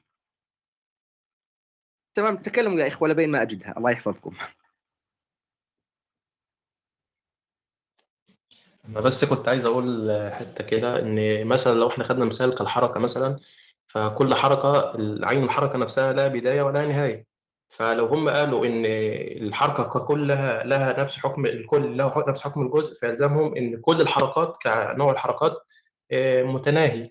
فبالتالي قولهم إن حركات آه، أنه لا تنقطع حركات أهل الجنة آه، ينافي اللي هم بيقولوه. فهم أصلا ملتزمين بحاجة تانية عكس اللي هم بيقولوه. هم بيقولوا إن الحكم إن الكل يشمل آه، له حكم الجزء يلزمهم في ذلك في الحركة انقطاع الحركات في ال في ال في الأبد. وهذا ما التزمه المعتز... بعض المعتزلة والجهمية الجهم بن فده هو لازم كلامهم هم كمان. ولكنهم لا يقولوا به. فعرفنا أن هم لا, لا يعطوا الكل حكم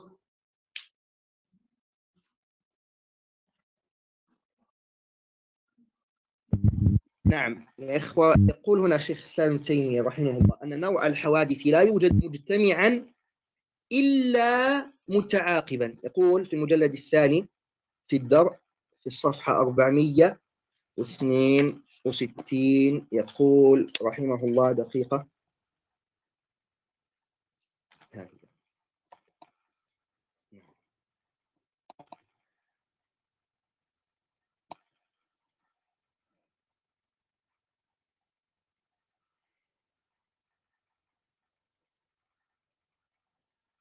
نعم. يقول فنوع الحوادث يقول الثاني أنه لو قدر تسلسل المفعولات وتسلسل الأفعال فما من مفعول ولا فعل إلا وهو حادث كائن بعد أن لم يكن فليس مع الله في الأزل شيء من المفعولات ولا الأفعال إذ كان كل منهما حادثا بعد أن لم يكن والحادث بعد أن لم يكن لا يكون مقارنا الذي لم يزل وإذا قيل إن نوع الأفعال أو المفعولات لم يزل يقول فنوع الحوادث لا يوجد مجتمعا لا يوجد إلا متعاقبا لا يوجد إلا متعاقبا. وهذا الذي نقوله يا إخوة من الأول والله المستعان.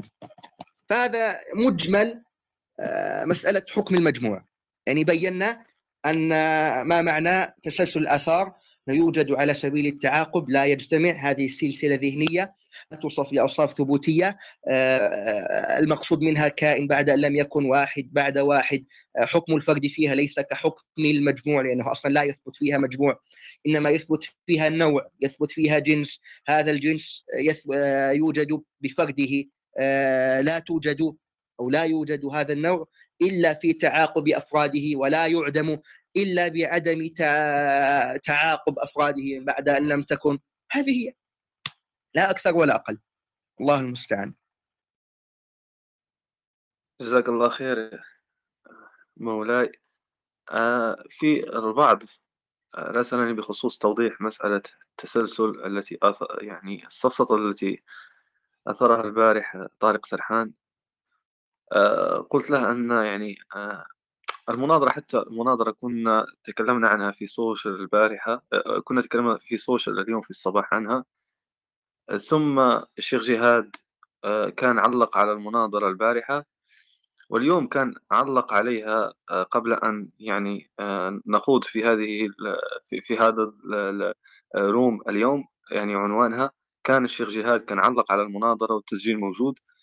ولمن يعني أراد أن يرجع لها فليراسلني في الخاص إن شاء الله أرسل له التسجيل. وبارك الله فيكم. الشيخ جهاد كان علق على هذه المسألة وكان تكلم عنها كذلك يعني في مسألة الخلط بين التسلسل العلل وتسلسل الآثار. آه إذا كان أحد آه شيخ جهاد اليوم ما راح سيبك ترى يا مولاي يعني هناك كثير من الأسئلة والتوضيحات. آه الإخوة المودريتر إذا كان في شخص عنده إضافة قبل أن ننتقل إلى مسألة أخرى.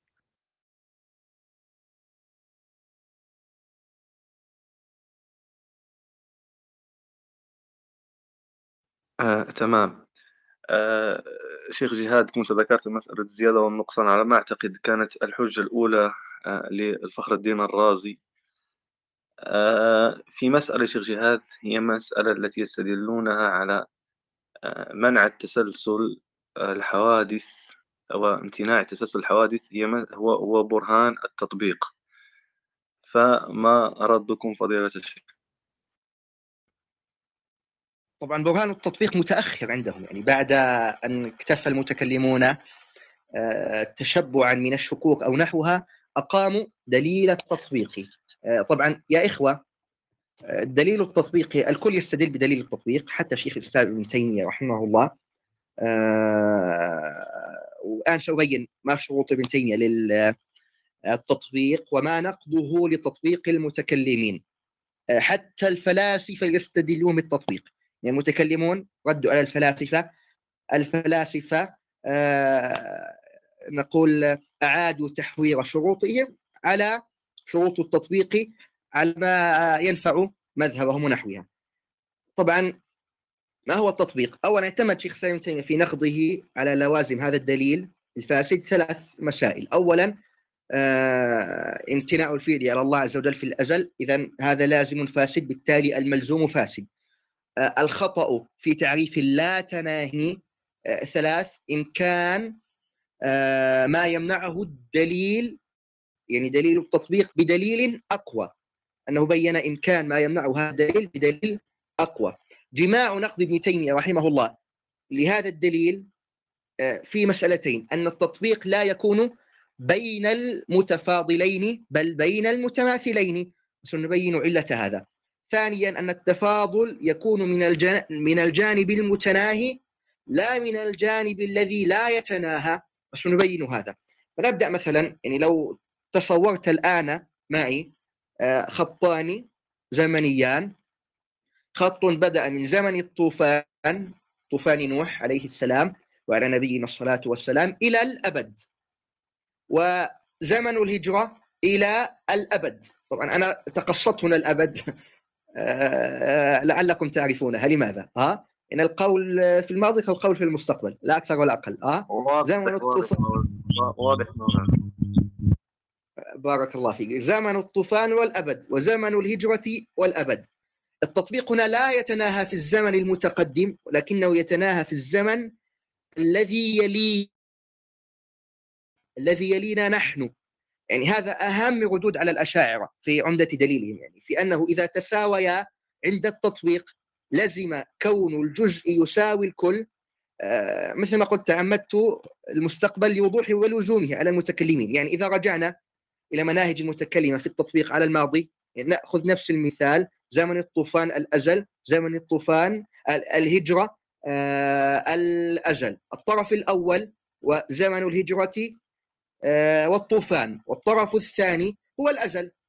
الجملتان الآن التي هي الأولى زمن الطوفان الأزل. طرفها الأول زمن الطوفان آه، وطرفها الثاني الأزل.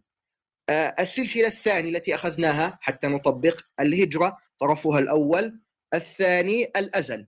الجملتان متفاضلتان أصلا. يوجد تفاوت في أحد الطرفين والتفاوت في تمثيلات الحوادث يقع في الأطراف والطرف الآخر غير متناهي وفرضه متناهي مصادرة عن المطلوب يعني تصبح النتيجة في في مقدمات الدليل لا لازم له يعني على هذا يكونان متفاضلان من طرف واحد وتنطبق إحداهما على الأخرى في الطرف الآخر فلا يثبت مطابقة أحده أحدهما على الأخرى مطلقا ولا نفي المطابقة مطلقا يعني الانطباق يثبت في إحدى الطرفين وينتفي في الطرف الآخر.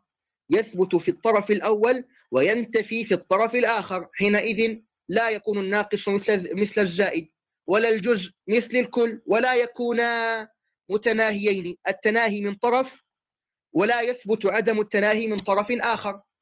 اثنين يعني التطبيق من الجهة الماضية الجهة الماضية التي هي الأزل مع تفاضل مع تفاضلهما ممتنع. وفرض الممتنع قد يلزم منه حكم ممتنع. تفا يعني مع تفاضل مع التفاضل يمتنع التطبيق المستلزم للمعادلة. لماذا؟ لأن هذه مصادرة. هم متفاضلين. ثم تأتي وتطبق عليهم حتى تأتي وتقول أنهما متفاضلين حتى لا يثبت أحدهما الآخر أو لا ينطبق أحدهما على الآخر. هذه مصادرة. هم متفاضلين وتقول أنهما متفاضلين يعني بهذا الحال. آه؟ آه فيمتنع التطبيق المستلزم للمعادلة أو الاستواء الاستواء سبب الامتناع أنه يقدر تماثل السلسلتين وتفاضلهما في نفس الوقت وهذا جمع للنقيضين إن هي على مقدمات. أولا تأتي بالسلسلتين فرض سلسلتين متفاضلتين ثم تفرضهما متماثلتين ثم تقول الجزء لا يساوي الكل ثم لزوم تناهيهما. يعني أول المقدمتين باطلتين سقط الدليل. كيف تأتي وتقول تفرض سلسلتين متفاضلتين ثم تفرضهما متماثلتين؟ ثم تأتي وتقول الجزء لا يساوي الكل هم أصلا متفاضلتين. وأنت تدعي التماثل فيهما حتى تأتي وتقول الجزء لا يساوي الكل. آه هذا عين جمع النقيضين. مسألة الثالثة يعني نسلم تناهي السلسلة من الجانب المتناهي من الطرف الأول. هذا لا يستلزم تناهيها من الطرف الآخر. كل طرف محصور بحوادث لا تؤثر بأحكامها على ما يقابلها من الطرف الآخر. هذا بدهي والتفاضل وقع من الجانب المتناهي لا من الجانب الذي لم يتناهى. التفاضل وقع من الجانب المتناهي الذي هو زمن الطوفان والهجرة. فإذا أخذت زمن الطوفان طبقت زمن الهجرة طبيعي جدا بل ضروري جدا أن يكون هناك تفاضل. فالزيادة لماذا؟ لزمن الطوفان في الأزل على حوادث هي من زمن الهجرة في القابل أو المستقبل من طرفنا. هذه لا شك أنها انتهت لأنها أصلا متفاضلة لأنها أصلا انتهت.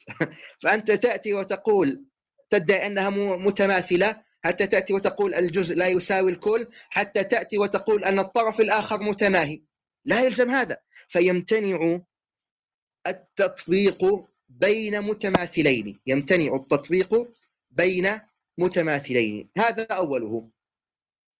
الثاني آه، لماذا؟ بين يا ربي يمتنع التطبيق بين متفاضلين. الثاني أن التطبيق لا يكون في المعدوم إنما التطبيق يكون في الموجود. متكلمين يشترطوا للتطبيق وجود الشيء ولو عدم بعد وجوده. معنى الفرق بين بين المعدوم السابق والمعدوم اللاحق فرق إضافي لا حقيقي أصلا.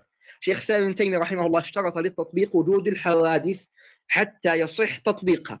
كذلك يشترطون آه، في التطبيق آه، في الماضي إلى المستقبل. والفرق بين الماضي والمستقبل فرق اعتباري لا حقيقي. يعني ما كان ماضيا كان مستقبلا وما سيكون مستقبلا سيكون ماضيا فلم يفرضوا أو يشترطوا فرقا مؤثرا. في نفس التطبيق إذا أردت آه، أن تأتي هنا إيتي بفرق مؤثر نحتاج إليه في محل هذا الدين. لا يوجد. الفرق بين الماضي والمستقبل اعتباري لا حقيقي. ها آه، ما كان مثل ما قلنا ما يكون ماضيا آه، ما كان آه، حاضرا صار ماضيا وما كان مستقبلا سيصير ماضيا. وهكذا دي وليك أيضا يا إخوة الاشتراك في عدم التناهي لا يقتضي التساوي في المقدار في المقدار أو الحصر. الاشتراك في عدم التناهي لا يقتضي التساوي في المقدار أو الحصر. كيف ذلك؟ أولا ندعي نفس السلسلة الأولى زمن الطوفان الهجرة الطرف الأول آه الأزل الطرف الثاني لا نهاية لا نهاية. لماذا الاشتراك في عدم التناهي لا يوجب التساوي في اللامتناهيات؟ ما لا يتناهى يا إخوان؟ يعني تقضي أعداد الأعداد حقيقة لا تناهي أن من موجود إلا وبعده موجود وبعده موجود وهكذا أو قبله موجود أو قبله موجود أو قبله موجود وهكذا.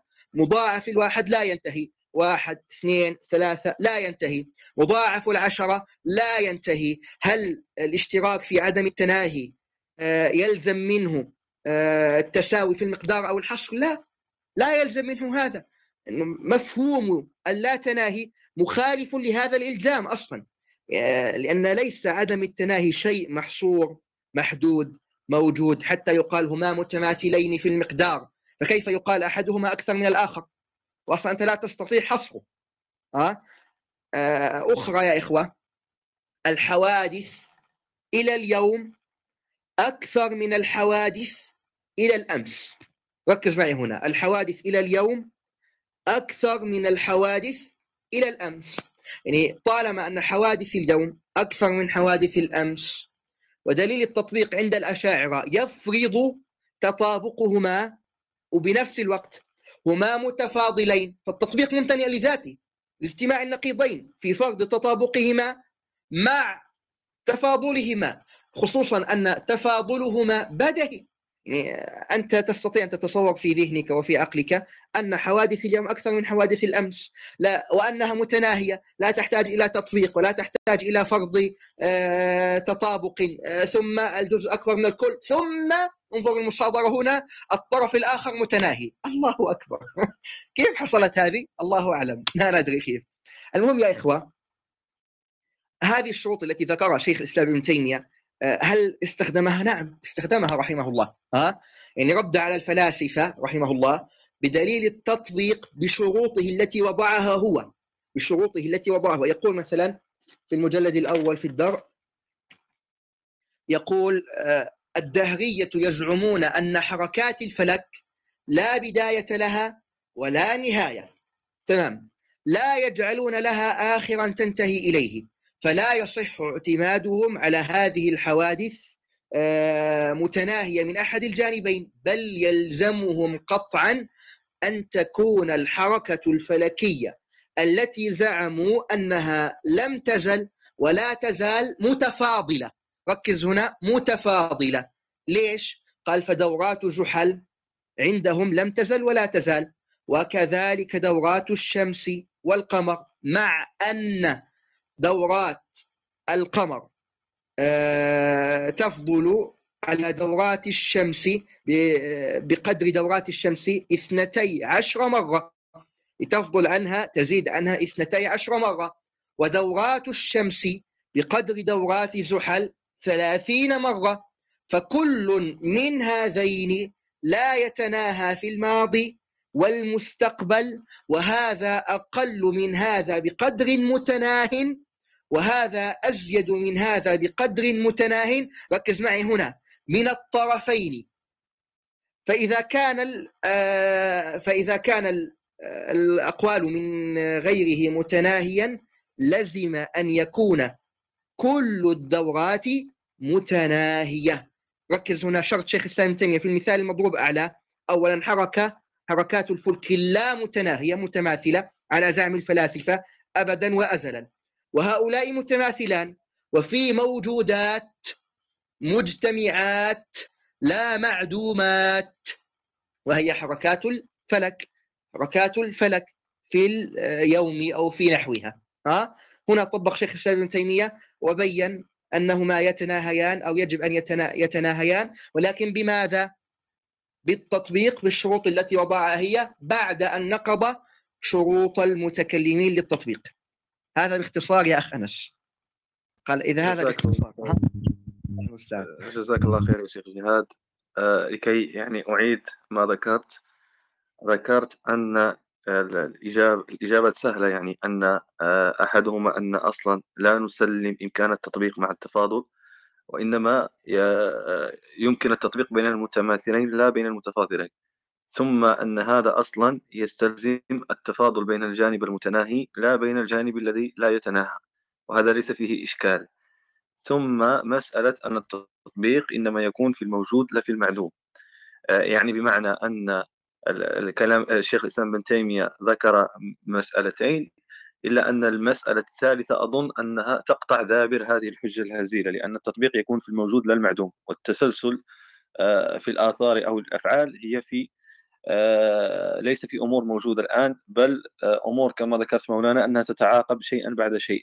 وحتى لو سلمنا مثلا أن الاجتماع لا نهاية في زمان واحد عن طريق جسم لا نهائي يمكن إلا التطبيق الذهني فيه. آه، وما ذكرته مولانا بخصوص أن التطبيق عند شيخ الإسلام ابن تيمية آه، هذا هو اللي كنت ذكرته لمشعان في الغرفة السابقة لما يعني كان يشغب يعني تشغيب خارج عن سياق الغرفة فكان يشغب عن كيف تثبتون مثلا حدوث الأفلاك وكذا فهناك أكثر من طريق وقال الشيخ محمد أنني يعني لا يستلزم أنني أثبتها يكفيني أن أثبت جزءا من العالم أستدل به على حدوث الكون. ثم ذكرت له أنا يعني مسألة يعني نثبتها من الكثير من الأمور. مثلا هو ذكر الشمس وذكر الأفلاك يعني نثبتها كما ذكرت أنها مفتقرة إلى أسباب خارجة عن نفسها. كذلك نثبتها أنها أصلا موجودة في الكون والكون حادث. ثم ذكرت برهان التطبيق الذي ذكرته مولانا لأن فيه برهان تطبيق شروطه الصحيحة لأن الشرطان متحققان فيه مثل ما ذكرت يا مولانا أنه في الحركات الفلك آه، اللامتناهية ثم أنه بين متفاضلين لا بين متماثلين. وهم أصلا آه، مجتمعان لا معدومان. إذا كان في بعض الإخوة المودريتر يعني عندهم إضافة بخصوص هذا قبل أن نمر إلى مسألة أخرى. السلام عليكم يا أحب بالنسبة للأخ مشعان عندما قال يعني آه، بأن الأفلاك أو نحو ذلك يعني دليل حدوث آه، الأفلاك هو آه، دليل التغير أو الحركة أو نحو ذلك من أدلة المتكلمين أو الأشعار الخاصة يعني. يعني هو يعني ذكي يعني تزاكى علينا يعني يظن أنه ليس كل يعني كل ما يقترن بالمحدث المحدث فدليل حدوثه يعني. كل ما يقترن بالمخلوق إذا هو دليل حدوثه. من الصفات خاصة يعني. من الأعراض أو من الصفات وخاصة دليل الحركه أو التغير ب- بمعنى الأشعري. فنحن يعني بنرد على ذلك بننقضه بوجود موجود يفعل ويتكلم ويقول وله إرادة مشيئة ونحو ذلك و... وينزل ويأتي ويجيء ونحو ذلك من الأفعال. أو ما يسمونه بدليل التغير ونحو ذلك عندهم آه، بأنه موجود وليس وليس بمحدث بمحدث أو مخلوق وهو الله سبحانه وتعالى. فأن ما جاء في وصف الله سبحانه وتعالى في القرآن أو السنة أو التوراة أو الإنجيل أو في كل الكتب السماوية أن الله سبحانه وتعالى تكلم وفعل وقال ونحو ذلك وأراد أشياء ونحو ذلك. فهذا ما ما يسمونه تعاقب أو تتعاقب فيه الحوادث. ولا تدل هذه التعاقب الحوادث فيه على حدوثه لأنه قديم أزلي. يعني بهذه المقدمة نعلم أن من قال أن تعاقب الحوادث في المحدث دليل على حدوثه باطل أصلا. فهذا منقوض بوجود الله سبحانه وتعالى على أن الله تعالى قد تكلم وقال ونحو ذلك من من الصفات المعلومة والمذكورة في الوحي. فنبين أن هناك تجدد الصفات ومحدثة موجودة بعد عدم ولكنها غير مخلوقة ليست مخلوقة. فتعاقب الحوادث غير مخلوقة في ذات الله سبحانه وتعالى لا تدل على حدوثها ي- ي- يريدون أن يستدلون بهذا هذا التعاقب على الحدوث إن هناك المخلوقات دليل إن هذه المخلوقات وجدت هي كذا. فننقض ذلك بالعكس ليس هم كما يظنون ان ينفون عن الله سبحانه وتعالى ما ثبت عنه في الكتاب والسنة بمجرد هذه الأدلة الواهيه لا نحن نقول أن هناك أصلا موجود آه، آه، تعاقبت عليه كما يعني باصطلاحهم تعاقب عليه آه، الصفات والأعراض بالاصطلاح وهذه لا يدل على حدوث هو آه، يعني غير مخلوق. فتعاقب الحوادث غير المخلوقه في ذاته. سبحانه وتعالى تدل على حدوثه أصلا. فننقض ذلك بالعكس. وجزاكم الله كل خير. أنا كنت عايز أضيف بس آه، يعني مثال بسيط لبعض الناس لو حد ما فهمش بعض كلام الشيخ جهاد. آه، في مثال بخصوص موضوع التفاضل إن مثلا إلى اليوم أكتر من الحوادث الأمس. لو فرضنا سلسلتين مثلا آه، سلسلة من الطوفان إلى الملا بداية أو الأزل وسلسلة من الهجرة إلى ال- ال- الأزل فإن التفاضل أو المقارنة ممكن تقع بحيث إن إحنا لأ في كل مرة هنقول إن السلسلة آه، بتاعة الهجرة أكبر. بمعنى إن إحنا لو قطعنا السلسلتين مثلا عند حدوث العالم أو عند خلق آدم أو أو غيرها في من الحوادث آه، في في الماضي فبالضرورة هنلاقي إن سلسلة ال- اله- الهجرة أكبر من سلسلة الطوفان وهكذا إلى ما لا بداية. كل ما نرجع بال- بال- بالزمن فعند قطع السلسلتين ومقارنتهم ببعض هنلاقي دايما إن سلسلة ال- الهجرة أكبر من سلسلة الطوفان. ده مثال بس بسيط عشان لو في حد ما فهمش الاستدلالات اللي ذكرها الشيخ جهاد. شكرا. جزاكم الله خير أخ أحمد. حياك الله وبياك. مولانا الشيخ جهاد آه، في مسألة انتهاء ما لا ينتهي. قبل أن أتيك إلى سفسطة يعني يذكرها الدكتور طارق في الفيس ويشغل بها كثيرا وهي سفسطة يعني. أنا أنا أنا- متأكد أنك ستضحك عندما سأطرحها عليك لكن بعدها إن شاء الله وكنت كتبت فيها كذلك آه، هذه السفسطة آه، مولانا الشيخ جهاد تفضل شيخي انقضاء ما لا ينقضي آه، بارك الله فيك سيدي سيدي. بس آه، ملاحظة يعني أرجوها منك الله يحفظك. ألفاظ مولانا آه، شيخنا وهذه الأشياء لا أريدها الله يحفظك. والله والله يا يعني أنا أعلم يا شيخي أنك ترفض هذا يعني منذ منذ عامين هكذا ترفض لكن يعني هذه حقيقة. آه، يعني فضل أنا شخصيا وهذه ليس من باب المجاملة. وأنا والله يعني أستحي أن أنا- أتطفل على المايك. حضرتك تفضل. طالما أنا لي فضل عليك. أعتبر أن هذا أمر. تمام؟ آه، مواضيع مولانا وكذا وهذه بلا. الله يحفظك. جزاكم الله خير. الله يبارك فيك. آه، طبعا مسألة تحصل الما لا نهاية. تحصل الما لا نهاية. يذكر الشيخ رحمه الله في الدرب آه، خصوصا لما جاء على مسألة آه، ابن رشد ابن رشد من كتابه رحمه الله لكن لا أقول في الدنيا أولا. تمام. هنا.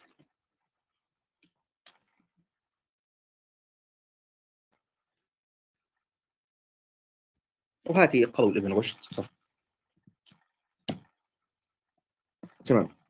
يقول الشيخ سالم تيمي يقول آه، ابن رشد رحمه الله عن هذه المسألة آه، بعدما كان يتكلم عن في تهافت التهافت على آه، الغزالي رحمه الله لما في انقضاء ما لا ينقضي أو تحصل ما لا نهاية أنه ممتنع. وكان يقول فمن أين يلزم ليت شعري إن كان الداخل منها في الوجود إنما هو واحد وقبلها واحد أن يكون ها هنا جملة غير متناهية دخلت في الوجود معا. يعني من أين يكون هذا؟ يقول ابن رشد. والأصل في هذا كله أن لا يدخل في الوجود إلا من قضى وجوده ومن قضى وجوده ولا ينقضي إلا ما ابتدى وجوده. وإنما كان يلزم أن يدخل في الوجود ما لا نهاية له في الماضي في الوجود لو كان دخوله معا. يعني يسموه الفلاسفة أحيانا دخول الدفع أن يدخل دفعة واحدة وهو ما لا نهاية. هذا كل العقلاء تمنعه. فهو أنت لما تأتي وتقول دخول ما لا نهاية له يعني من مثاله حدث حادث حدث بعد الحادث لا نهاية من الحوادث. هذا ممتنع. هذا حقا ممتنع الكل يسلم أن هذا ممتنع. طب إحنا إيش الذي نقوله؟ حادث. حدث بعده حادث. حدث بعده حدث إلى ما لا نهاية. هناك فرق بين حادث حدث بعده لا نهاية من الحوادث وأن هناك حادث بعد حادث بعد حادث إلى ما لا نهاية من الحوادث. وكان يقول هنا ابن رشد رحمه الله أعني ما لا نهاية له. أما الداخل فيه شخص فشخص على محل واحد فليس يجب أن يكون ما دخل منها في الوجود منحصرا أو متناهيا لأن المتناهي هو الذي يمكن أن يزاد عليه شيء. وأي جملة فرضناها متناهية فإنه يمكن أن يكون فيها جملة قبل جملة قبلها جملة أخرى وهذا هو حد لا نهاية له الجائز الوجود. يعني يقول هنا آه، في هذه المسألة أن لما نأتي نزيد ذكرتها في أول اللقاء أن لما نأتي نزيد آه، الذي سبق انقضى تصرم آه، حدث. أما هل يمنع هذا أن تزيد الآن حادث بعده؟ لا لا يمنع. أن يزيد حادث بعده؟ لا لا يمنع. طب كذلك في الحادث الأول الذي يزعمونه. ما قبله انقضى تصرم. هذا شأن هذا متماثلان. كما قلنا في الأول الفرق بين الماضي والحاضر فرق اعتباري لا أكثر. قال لأن المتناهي هو الذي لا يمكن أن يزاد عليه. لا يمكن أن يزاد عليه. وأي جملة فرضناها متناهية فإنه يمكن أن يكون فيها جملة قبلها جملة قبلها جملة أخرى وهذا هو حد لا لا نهاية له. الجائز الوجود وأعني أن يكون أبدا شيء آه، يوجد خارجا عنه. ويسألون كما أن تقدير وجود الباري سبحانه في الماضي غير متناهي وكما أن تقدير وجوده في المستقبل غير متناهي. وهذا معنى قولنا لم يزل ولا يزال. هل تقدر أفعاله في الماضي متناهية أو غير متناهية؟ فإن قالوا غير متناهية غير متناهية كما هو في المستقبل. آه، فقد اعترفوا بوجود ما لا نهاية له في الماضي. على الشرط الذي يوجد عليه ما لا نهاية له. كما ذكر في الأول أن الشرط ما لا نهاية له. أريد أن أقف على مسألة آه، رائعة جدا ذكرها هنا ابن رشد رحمه الله. آه، وهي إلزام رائع جدا للمتكلمين ذكره. قال أعني آه، على الشرط الذي يوجد عليه ما لا نهاية له. أعني أنه لا يوجد معا وأن لا ينقطع الإمكان. وإن قالوا غير ذلك فقد أحالوا على الوجود الأزلي أن تكون أفعاله أزلية وقد فعلوا. ويلزمهم في علمه بالحادثات وإرادته لها فتكون معلوماته بالفعل. لا القوة فتكون معلوماته بالفعل متناهية وكذا إرادته وبالقوة غير متناهية. إذا معلومات الله يلزمهم على هذا.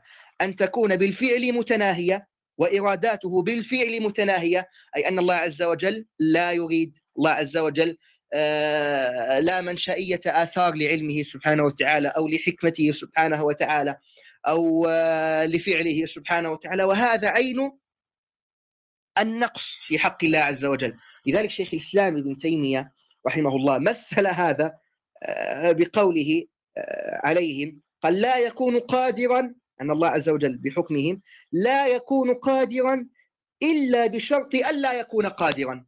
لا يكون قادرا إلا بشرط ألا يكون قادرا. وقدرته ممكنة مع أن مقدورها ممتنع كما هم يقولون. مع أن مقدورها ممتنع. طب آه القدرة هي التأثير يا شيخ. لا يأتي الرازي في الاقتصاد ويقول هناك نوع آخر وهو انتظار التعلق. طب أي انتظار تعلق؟ انتظار التعلق هو ما يتراخى عن الإرادة الأزلية. يقول لك برضو الأشعري الله عز وجل يريد حدوث العالم في الأزل. الله المستعان. يريد حدوث العالم في الأزل من حيث أنه ممكن مقبول وهذه الإرادة في حدوث العالم متعلقة في الأزل والقدرة التي هي انتظار التعلق تنتظر تعلق الإرادة مع أن الإرادة الله عز وجل يريد تعلق ذلك في الأزل آه، ذلك لا يعني إلا امتناع على الله عز وجل أن لا أن, أن يفعل. إذا لها تفسير آخر يا إخوة فهموني. قد أنا أكون مش فاهم. والله المستعان. هذا في مسألة آه، تحصل المال نهاية تحصل المال نهاية. أخرى أريد أن أقف عليها من كلام شيخ الإسلام ابن تيمية رحمه الله في الدرء صفحة ستة وتسعين. صفحة ستة وتسعين. إيش يقول؟ يقولون وهم والمقصود هنا أن المعترضين على ما ذكر من تناهي الحوادث يقول لم يذكر على وجوب تناهيها دليلا فإن عمدته قوله من انتفت عنه النهاية يعني أنه لا نهائي يستحيل أن ينصرم بالواحد على إثر الواحد فإذا تصرمت الحوادث أذن انقضاؤها بتناهيها. قال وهم يقولون لفظ الانتهاء لفظ مجمل. يقول شيخ الإسلام ابن تيمية أتريد به الانتهاء بمعنى أنه لا أول له أو الانتهاء بمعنى الانقضاء من ما مضى. أما الانتهاء بالمعنى الثاني فإنهم لا ينازعونك فيه يعني بمعنى انقضاء ما مضى. بل يسلمون أن ما انتهى في الأزل الآن كل الذي تكلمنا عنه قبل قليل في المحاضرة انتهى في الأزل أه؟ بل يسلمون أن ما انتهى فقد انتهى لكن لا يسلمون أن الحوادث قد انتهت بل يقولون لم تزل ولا تزال فإن الانتهاء انقطاعها وانصرامها ونفاذها وهي لم تنفذ ولم تنقطع من جهة المستقبل وإن قيل الماضي قد وجد بخلاف المستقبل. قيل وجود ما وجد مع دوامها لا يوجب انتهاؤه. يقول الشيخ فإن قيل فنحن نقدر أنها انتهت وفرغت. قيل إذا قدر تناهيها لزم تناهيها على هذا التقدير. وقيل إن أريد بتناهيها أن ما مضى هو محدود بالحد الفاصل بين الماضي والمستقبل وهذا انتهاء. الآن الحد الفاصل بين الماضي والمستقبل أي انتهى الماضي. هل هذا الحادث الذي عندنا وتعاقب متوقف على انقضاء ما لا يتناهى من الحوادث؟ لا هو حدث وما قبله انقضى. يعني معنى لا تناهي هو وجد هذا بعده هذا بعده هذا على ما ذكرنا. قيل هب أن هذا يسمى انتهاء لكن على هذا التقدير فهي منتهية من هذا الطرف الذي انتهت إليه. يعني الآن لا من الطرف الأول الذي لا ابتداء له. لا من الطرف الأول الذي لا ابتداء له. انتهاؤها من هذا الطرف وهي انتهت. لا يعني أن لها أول انتهت إليه ولا يعني أن انتهت من الطرف الأول الذي لا ابتداء له ولا يلزم منه ولا يلزم منه أن انتهاءها في هذا يعني انتهاءها في الأول لأنه لا علاقة علية أصلا. يعني هل حدوث هذا الحادث الآن متوقف على الحوادث الذي قبله علة؟ لا. إذا كان علة متوقف على أن على أن يكون هناك علة أولى. نعم. لكن لا علة على ما أسلفناه في أولها. يقول الشيخ وأما عدم الانتهاء بمعنى أنه لا ابتداء لها فلم يذكر دليلا على امتناعه قال وما انتفت عنه النهاية بمعنى أنه لا ابتداء له. يستحيل أن ينصرم بالواحد على إثر الواحد فإن الحوادث إذا انصرمت أذن أو أذن انقضاؤها بتناهيها. إيش رد الشيخ رحمه الله هنا؟ قال انقضاؤها يؤذن بتناهيها من آخرها. هل يؤذن بتناهيها من أولها؟ لا. فالانتهاء والانصرام هنا معناهما واحد. فكأن القائل قال إذا انتهت فقد انتهت. يعني إذا انتهت من آخرها يقصد فقد انتهت من آخرها. هل يلزم انتهاءها من أولها لا يلزم. وإذا انصرمت فقد انصرمت. وأما كون الانقضاء والانتهاء من الآخر يؤذن بأن لها مبدأ كان بعد أن لم يكن فليس في الانتهاء ما يؤذن بحدوث الابتداء بل هذا هو رأس المسألة. هذا في مسألة التصرم. يوجد أكثر من موضع الشيخ ابن تيمية لكن لا أريد أن أطيل. الظاهر أن الإخوة زهقوا. والله المستعان جزاك الله خير مولانا. آه إذا كان في تعليق من أحد الإخوة المودريتر آه أنا أحببت يعني قبل أن أطرح عليك النقطة الدكتور طارق هذه السخيفة. أحد الإخوة كان أرسل سؤال في الخاص في مسألة آه الذي جاء من الأزل فلا يمكن فلا يصل فلا يصل إلى اليوم ما دامت الحوادث يعني يقصد مسألة الوصول يقصد مسألة على ما أعتقد مسألة العد والإحصاء. هذا الذي ربما يقصده. وهذا يعني مبني على الخلط بين التصور الذهني وبين الواقع. ربما هو يقصد قول المتكلمين إن قدرنا حوادث لا أول لها لم تنع الوصول إلى الحادث آه، إلى حادث خالق الكون. ويعني هذه المسألة يعني صراحة مهترئة لكن أنا أذكر لك بإجمال لأن هنا نسألهم يعني ما معنى الوصول. إن كان المقصود بالوصول بالعد والإحصاء فلا إحصاء لما لا بداية له لبداية له ولما لا نهاية له. حتى أتذكر شيخ الإسلام ابن تيمية عنده كلام جميل هنا قال لهم من سلطكم أصلا على إحصاء أفعال الله عز وجل. فكل حادث يمكن أن نقدر كم حادثا وقع قبله وصولا إلى الحادث المعين متقدما عليه في الماضي. ولكن هنا آه، لا يجوز أن نسأل كم حادث وقع قبله بإطلاق لأن هذا أصلا لا إحصاء له. وفي تفصيل جميل عند آه، شيخ الإسلام ابن تيمية وحتى حتى أنا كنت كتبت في هذا منشور كان طرحها الدكتور طارق. وكنت آه، يعني رديت عليها لعلي أرسل لك المنشور أو تعود إليه والشيخ جهاد. إذا كان عنده يعني في المسألة ما يضيف أو أحد من الإخوة يعني تفضل. لا الآن هذا المنشور الذي بعثته لي هو قول طارق. آه نعم. طارق يقول يعني أن أن الله يعني محتاج. يا إخوة يعني أنتم ما شاء الله عليكم عقلاء ونحوه. انظروا قال لن تكون باء إلا بأن تفعل ألف. علية أم ليست علية؟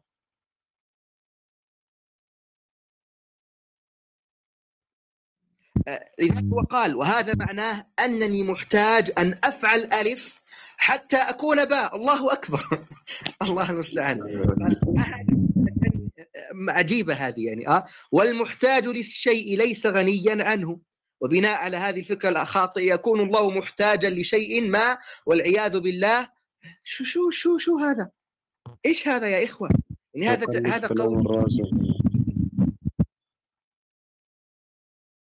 آه، المهم يا إخوة ليس هذا آه، تصور آه، تسلسل الآثار نحن لا نقول أن الله عز وجل محتاج على أن يفعل هذا الفعل حتى يفعل هذا الفعل لا نحن نقول هذا أول ثاني ثالث رابع آه هذا يكون ثانيا بحكم أن هذا أول. وهذا كله فصلته في قناتي يعني على التليجرام.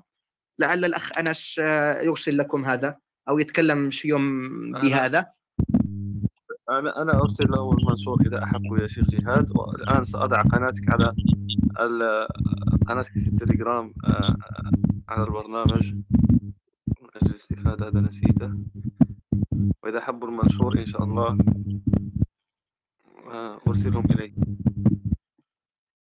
الله المستعان. أنا هذا الترتب تكلمت عنه بموسع في قناتي الله المستعان في أكثر من منشور إذا رجعتم إليه. آه، المهم هذا الذي يقوله رجل لا يفقه في المعقول شيئا ولا يفقه في- ترتيب السلاسل شيئا ولا يعرف في الفرق بين آه، ترتب آه، الطبع أو تقدم الطبع وتقدم العلة شيئا أبدا. يعني نقول واحد اثنين ثلاثة أربعة. هل اثنين محتاج الواحد؟ لا. هل ثلاث محتاج إلى اثنين؟ لا. إنما احتياج احتياجه ليس احتياج علي إنما احتياج طبعي في أن هذا ثلاث لأن الاثنين قبله فقط. وكذلك الحوادث. آه، ترتب هذه الحوادث على هذا الحال. آه، ترتب طبعي ككون الثاني ثانيا بوجود الأول. آه، متى أخذ هذه الصفة؟ في أن الله عز وجل أحدثه بعد هذا. لا أكثر ولا أقل. سيكون لي منشور قريب إن شاء الله في معنى تقضي الحوادث على أن أجعل له آه، اللهم صل على سيدنا محمد تصور آه، كامل آه، قريب يعني مما يريده شيخ الإسلام ابن تيمية رحمه الله في مسألة تقضي الحوادث. فلما نقصد في الحادث ليس أنه فقط شيء بعينه لا لا قد يقصد بها حوادث في حادث آه، معين آه، أو نحو بها نحو هذه الأشياء. لعلي أوضحها في قناتي أفضل في هذه المسألة. الله المستعان. آه، طبعا آه، يا أخ أنس لعلنا ندخل على آه، مسألة وهي قول المتكلمين في تسلسل الحوادث في مسألة الرازي والآمدي ونحوهم لأن الرازي اعترف بدوام فاعلية الله عز وجل أو لزوم دوام فاعلية الله عز وجل. تفضل شيخ. هذا أفضل. تمام يعني آه، أرسل لي الأخ آه، أنس آه، مسألة في المباحث المشرقية وعدت إليها سبحان الله في الكتاب. ف يعني أخرجت منه أن الرازي رحمه الله وغفر الله له اعترف بدوام فاعلية الله عز وجل بدوام فاعلية الله عز وجل. ولكن أين الجزء هو؟ الله المستعان. أنا وقعت في تيهان. كثر الكتب هنا. ها هو. هذا الجزء في الصفحة 111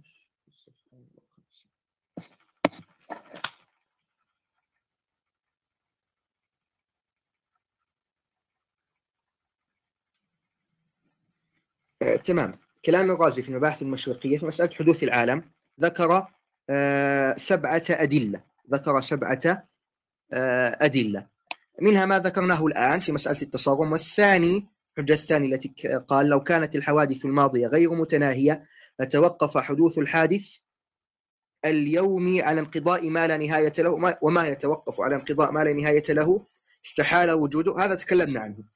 قال والثالثة أن كل واحد واحد من الحوادث إذا كان له أول وجب أن يكون للكل أول هذا تكلمنا عنها أيضا. الرابعة أن الحوادث الماضية قد انتهت إلينا.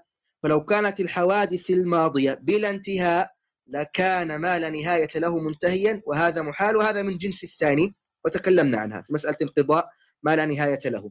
والخامسة أن الأزل إما أن يكون قد وجد فيه حادث أو لم يوجد والأول محال لأن ذلك الحادث يوجد مسبوقا بالعدم. والأزل لا يكون مسبوقا بالعدم. وإن لم يوجد شيء من الحوادث في الأزل يقول فقد أشرنا إلى حالة ما كان شيء من الحوادث هناك موجود فإذا كل من الحوادث مسبوق بعدم. وهذا تكلمنا عنه في الأول أن كل حادث مسبوق بعدمه.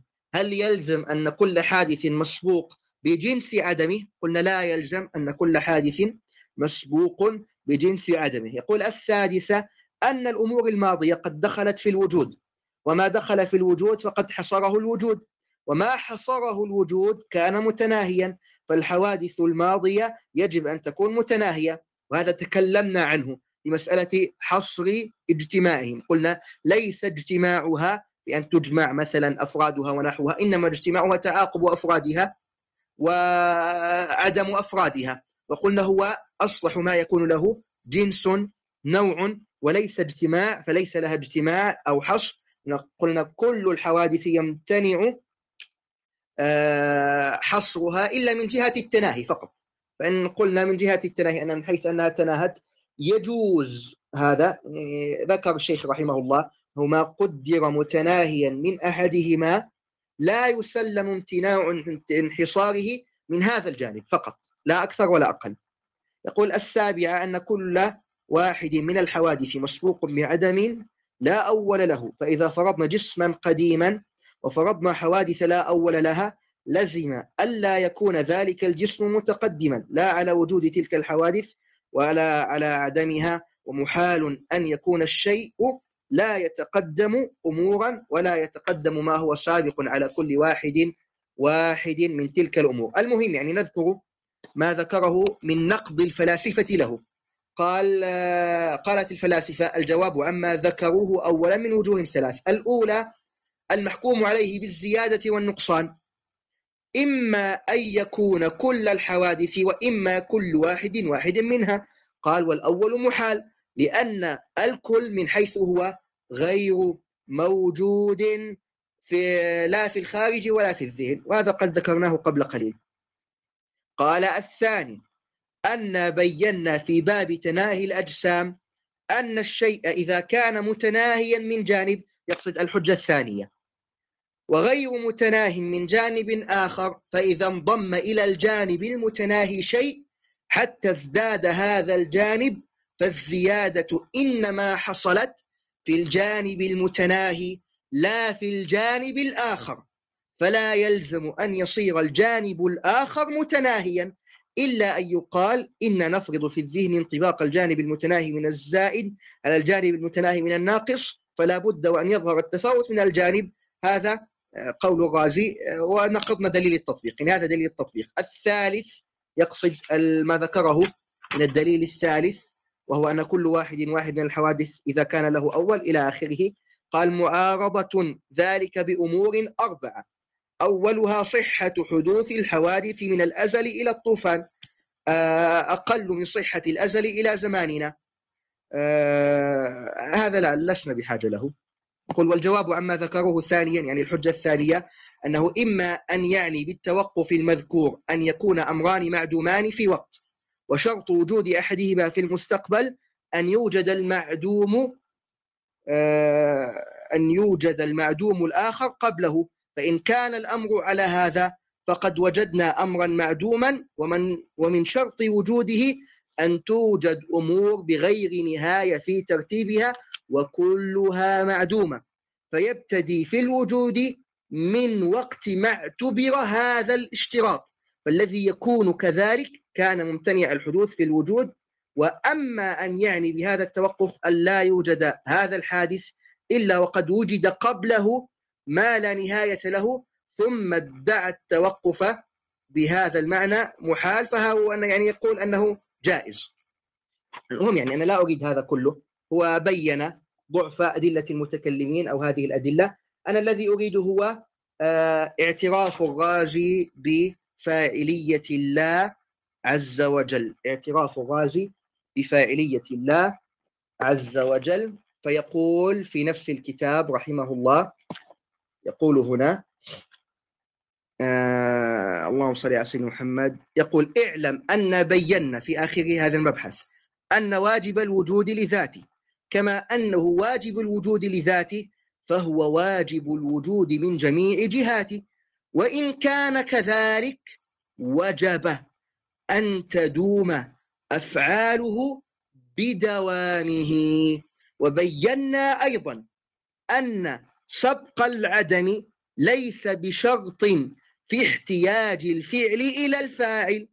وبينا في باب الزمان أن الزمان لا يمكن أن يكون له مبدأ زماني وحللنا فيه شكوك. طبعا ملاحظة الغازي يقول أن الزمان شيء موجود. يعني الأخ أحمد أعلم مني بهذه المسألة أن الزمان عندنا نحن أهل السنة هو منتزع من نفس الحادث. فهو نفس الحادث وهو وجودي من حيث تعلقه لا أكثر ولا أقل. تمام. وإيش يقول في أخرى؟ آه، خاص أكتفي بهذا حتى لا نطيل على الإخوة. المهم يعني من أراد أن يرجع للمباحث المشرقية قد ذكر وجوب دوام فاعلية الله عز وجل وأقام عليه دليلا حتى لا نطيل على الإخوة. جزاكم الله خيرا شيخ جزاكم الله خيرا مولانا. أنا بخصوص أنا صراحة ما يعني يحضرني ولا اعتراض الآن. يحضرني ولا اعتراض. أنا الآن عايز يعني كل عايز بس أضيف شيء بخصوص ال ال الاستدلال على حوادث لا ولا لها وبخصوص ال- ال- ال- فخر الدين الرازي. إن فخر الدين الرازي شيخ الإسلام ابن تيمية استخدم حجته في موضوع ال- ال- جواز حوادث لا ولا لها إيه، بإمكان حدوث ال- الحوادث. وده ياخدنا للوازم ال- الاعتقاد ال- الأشاعرة إن نفي جواز حوادث لا ولا لها بيلزم منه إن الفعل كان يعني ممتنعا في الأزل ثم آه، صار ممكنا بدون سبب يقتضي يعني آه، إمكانه. فابن أبي العز الحنفي في شرح الطحاوية قال إن يعني كانت لفتة حلوة إن إن ده لازم لا مفر منه. لأن هم قالوا آه، يعني هجيب النص بالظبط قالوا فقالوا نحن لا نسلم أن إمكان الحوادث لا بداية له لكن نقول إمكان الحوادث بشرط كونها مسبوقة بالعدم لا بداية له. وذلك لأن الحوادث عندنا تمتنع أن تكون قديمة النوع.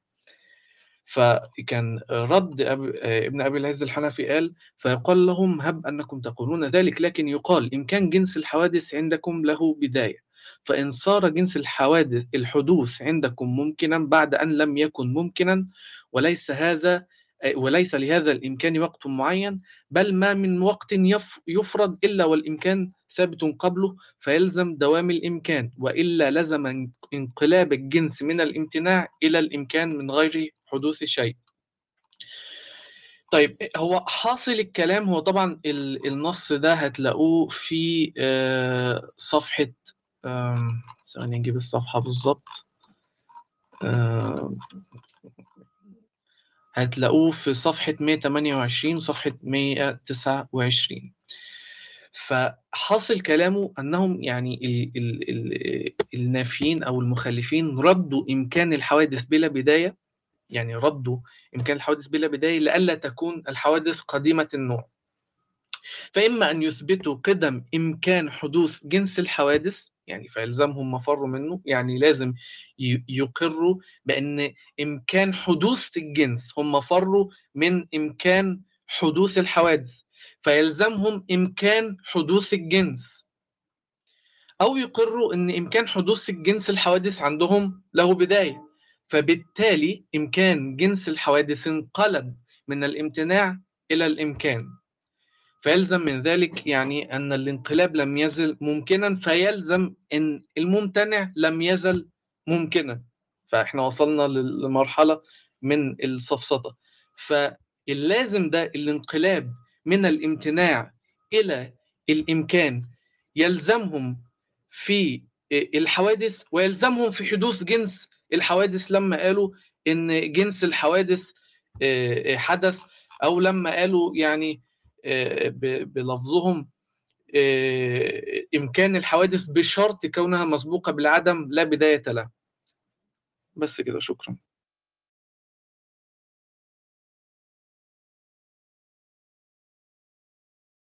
جزاك الله خير يا شيخ أحمد. حياك الله. بخصوص آه، يعني أنا صراحة كل الاعتراضات قد ذكرناها. وإذا أحب المشايخ نفتح ال raise hand لأن الأسئلة يعني وصلتنا في الخاص أو كذا. يعني على ما ترون يا إخوة. ما فيها بأس بس في المنشور اللي أرسلته لي آه، يوجد رد على قناتي حتى ما نطول في هذه المسألة.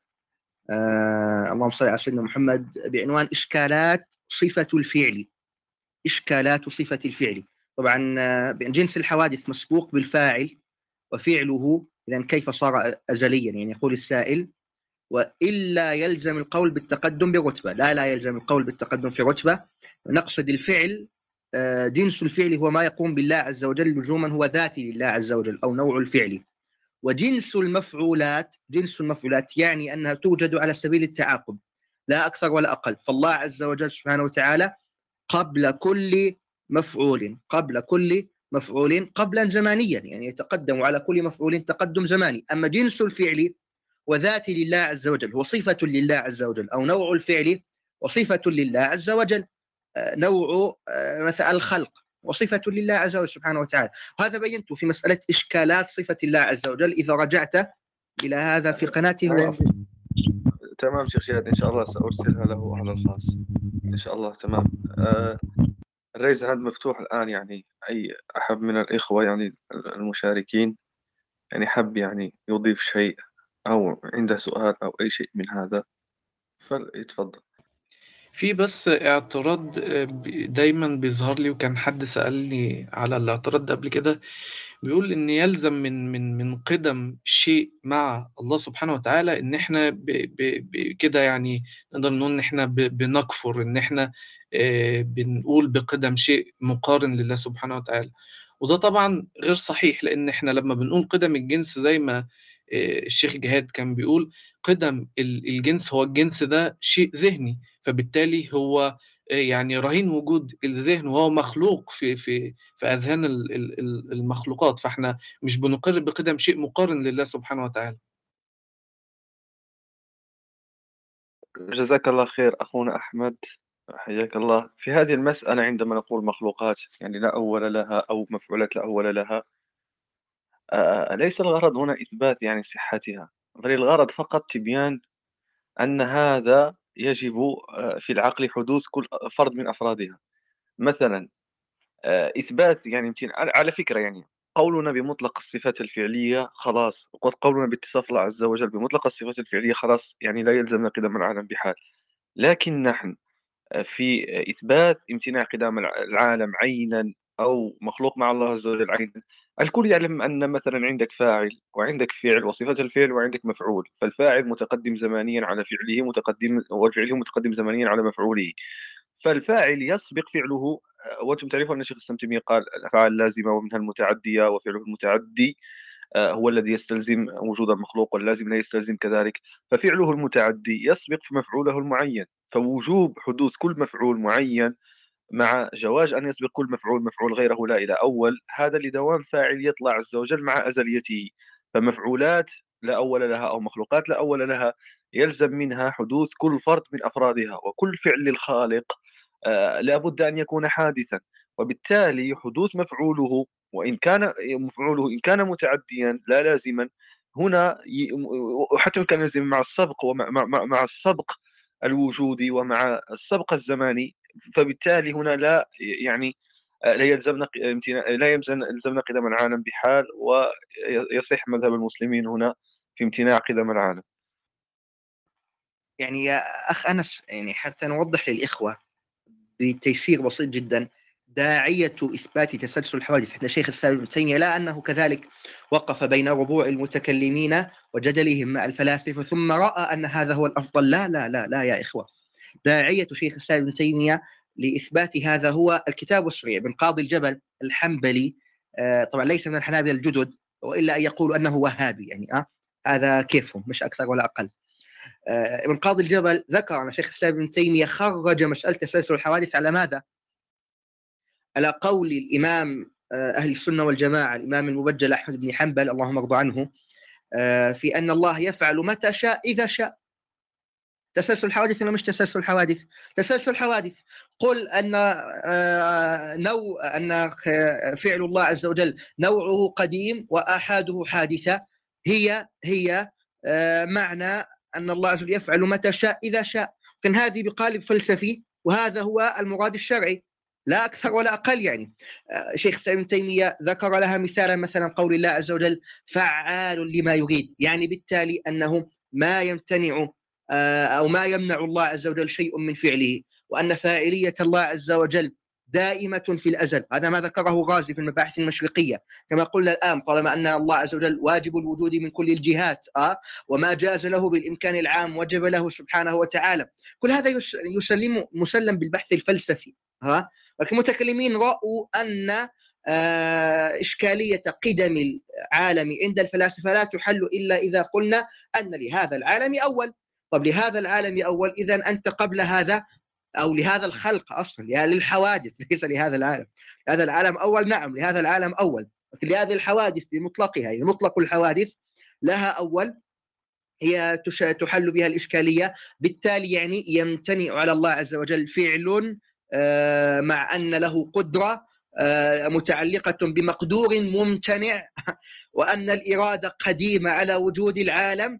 وأن القدرة هنا لا يلزم منها العجز لأن القدرة هنا نوع قدرة وهو انتظار التعلق مع أن التعلق قديم وموجود. الله أكبر. ثم صار من الامتناع إلى الإمكان بدون حدوث سبب حادث. وهنا جرأ الفلاسفة على المتكلمين تجرأ الفلاسفة على المتكلمين. يعني اعذرونا على هذه الكلمة سيحوا فيهم في المحافل العقلية. كيف حدث بدون سبب حادث؟ فجاء المتكلمون صاروا يقولون مثلما يفر الفار من السبع بسبع طرق فيختار طريقين فأحدهما. إيش هذا؟ هذا مثل فعل الله عز وجل؟ نعوذ بالله. يعني مثل له الأخ ماهر أمير في كتابه الانتصار للتدمرية مثال جميل أن أحدهم ذهب يقطع شج يقطع شجرة آه؟ فلما قطع الشجرة هذا معنى بدون سبب حادث يعني. فلما قطع الشجرة تساقط ثمارها وعش وأوراق وكذا. هذا حدوث العالم هذا حدوث العالم ونزول الأشجار ونحو هذه الأشياء بدون سبب حادث مراد لله عز وجل. إيش هذا؟ الله المستعان يعني. مسألة الإشكالية التي طرحوها كثيرة جدا. آه، طب سؤال هل يمكن فعل الله عز وجل قبل خلق هذا العالم الأول؟ ممتنع أو ممكن واحدة من الثنتين. إن كان ممكنا إن كان ممكنا القدرة والإرادة والعلم وكل أركان الفعل موجودة. ما الذي يمنع؟ متحققة ممكنة. ما الذي يمنع الله عز وجل عن الفعل؟ فعل سبحانه وتعالى. هل هل قبله فعل؟ يمكن. لذلك عبد العزيز الكناني في كتابه الحيدة آه، ذكر أن هناك أن أقسام القدرة مراد آه، يا رب إرادة مراد آه، ثم فعل. بالتالي مع الإرادة قدرة مقدور ثم فعل. وهكذا. هذا يعني حادث يا إخوة. هذا هو عين تسلسل الحوادث. هذا هو عين أن فعل الله عز وجل سبحانه وتعالى حادث. هذا عين آه، إمكان تسلسل الحوادث. والله المستعان. يعني فقط افهم أن داعية شيخ الإسلام ابن تيمية لا شيء. من آه، مخلفات المتكلمين أو المتفلسفة أو نحوها. إنما داعية شيخ الإسلام ابن تيمية أن الله عز وجل ما زال يتصف بالفاعلية ودوام فعله ما أحد يمنع عن هذا.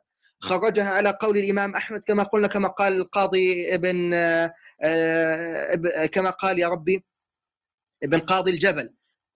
وكما خرج على كتاب الله عز وجل. وهو إلى آخره. فداعيته أثرية سلفية محضة. لا داعي فلسفي ولكن رغم انها كانت بقالب فلسفي وانتهى الموضوع. في نقطة كمان حابب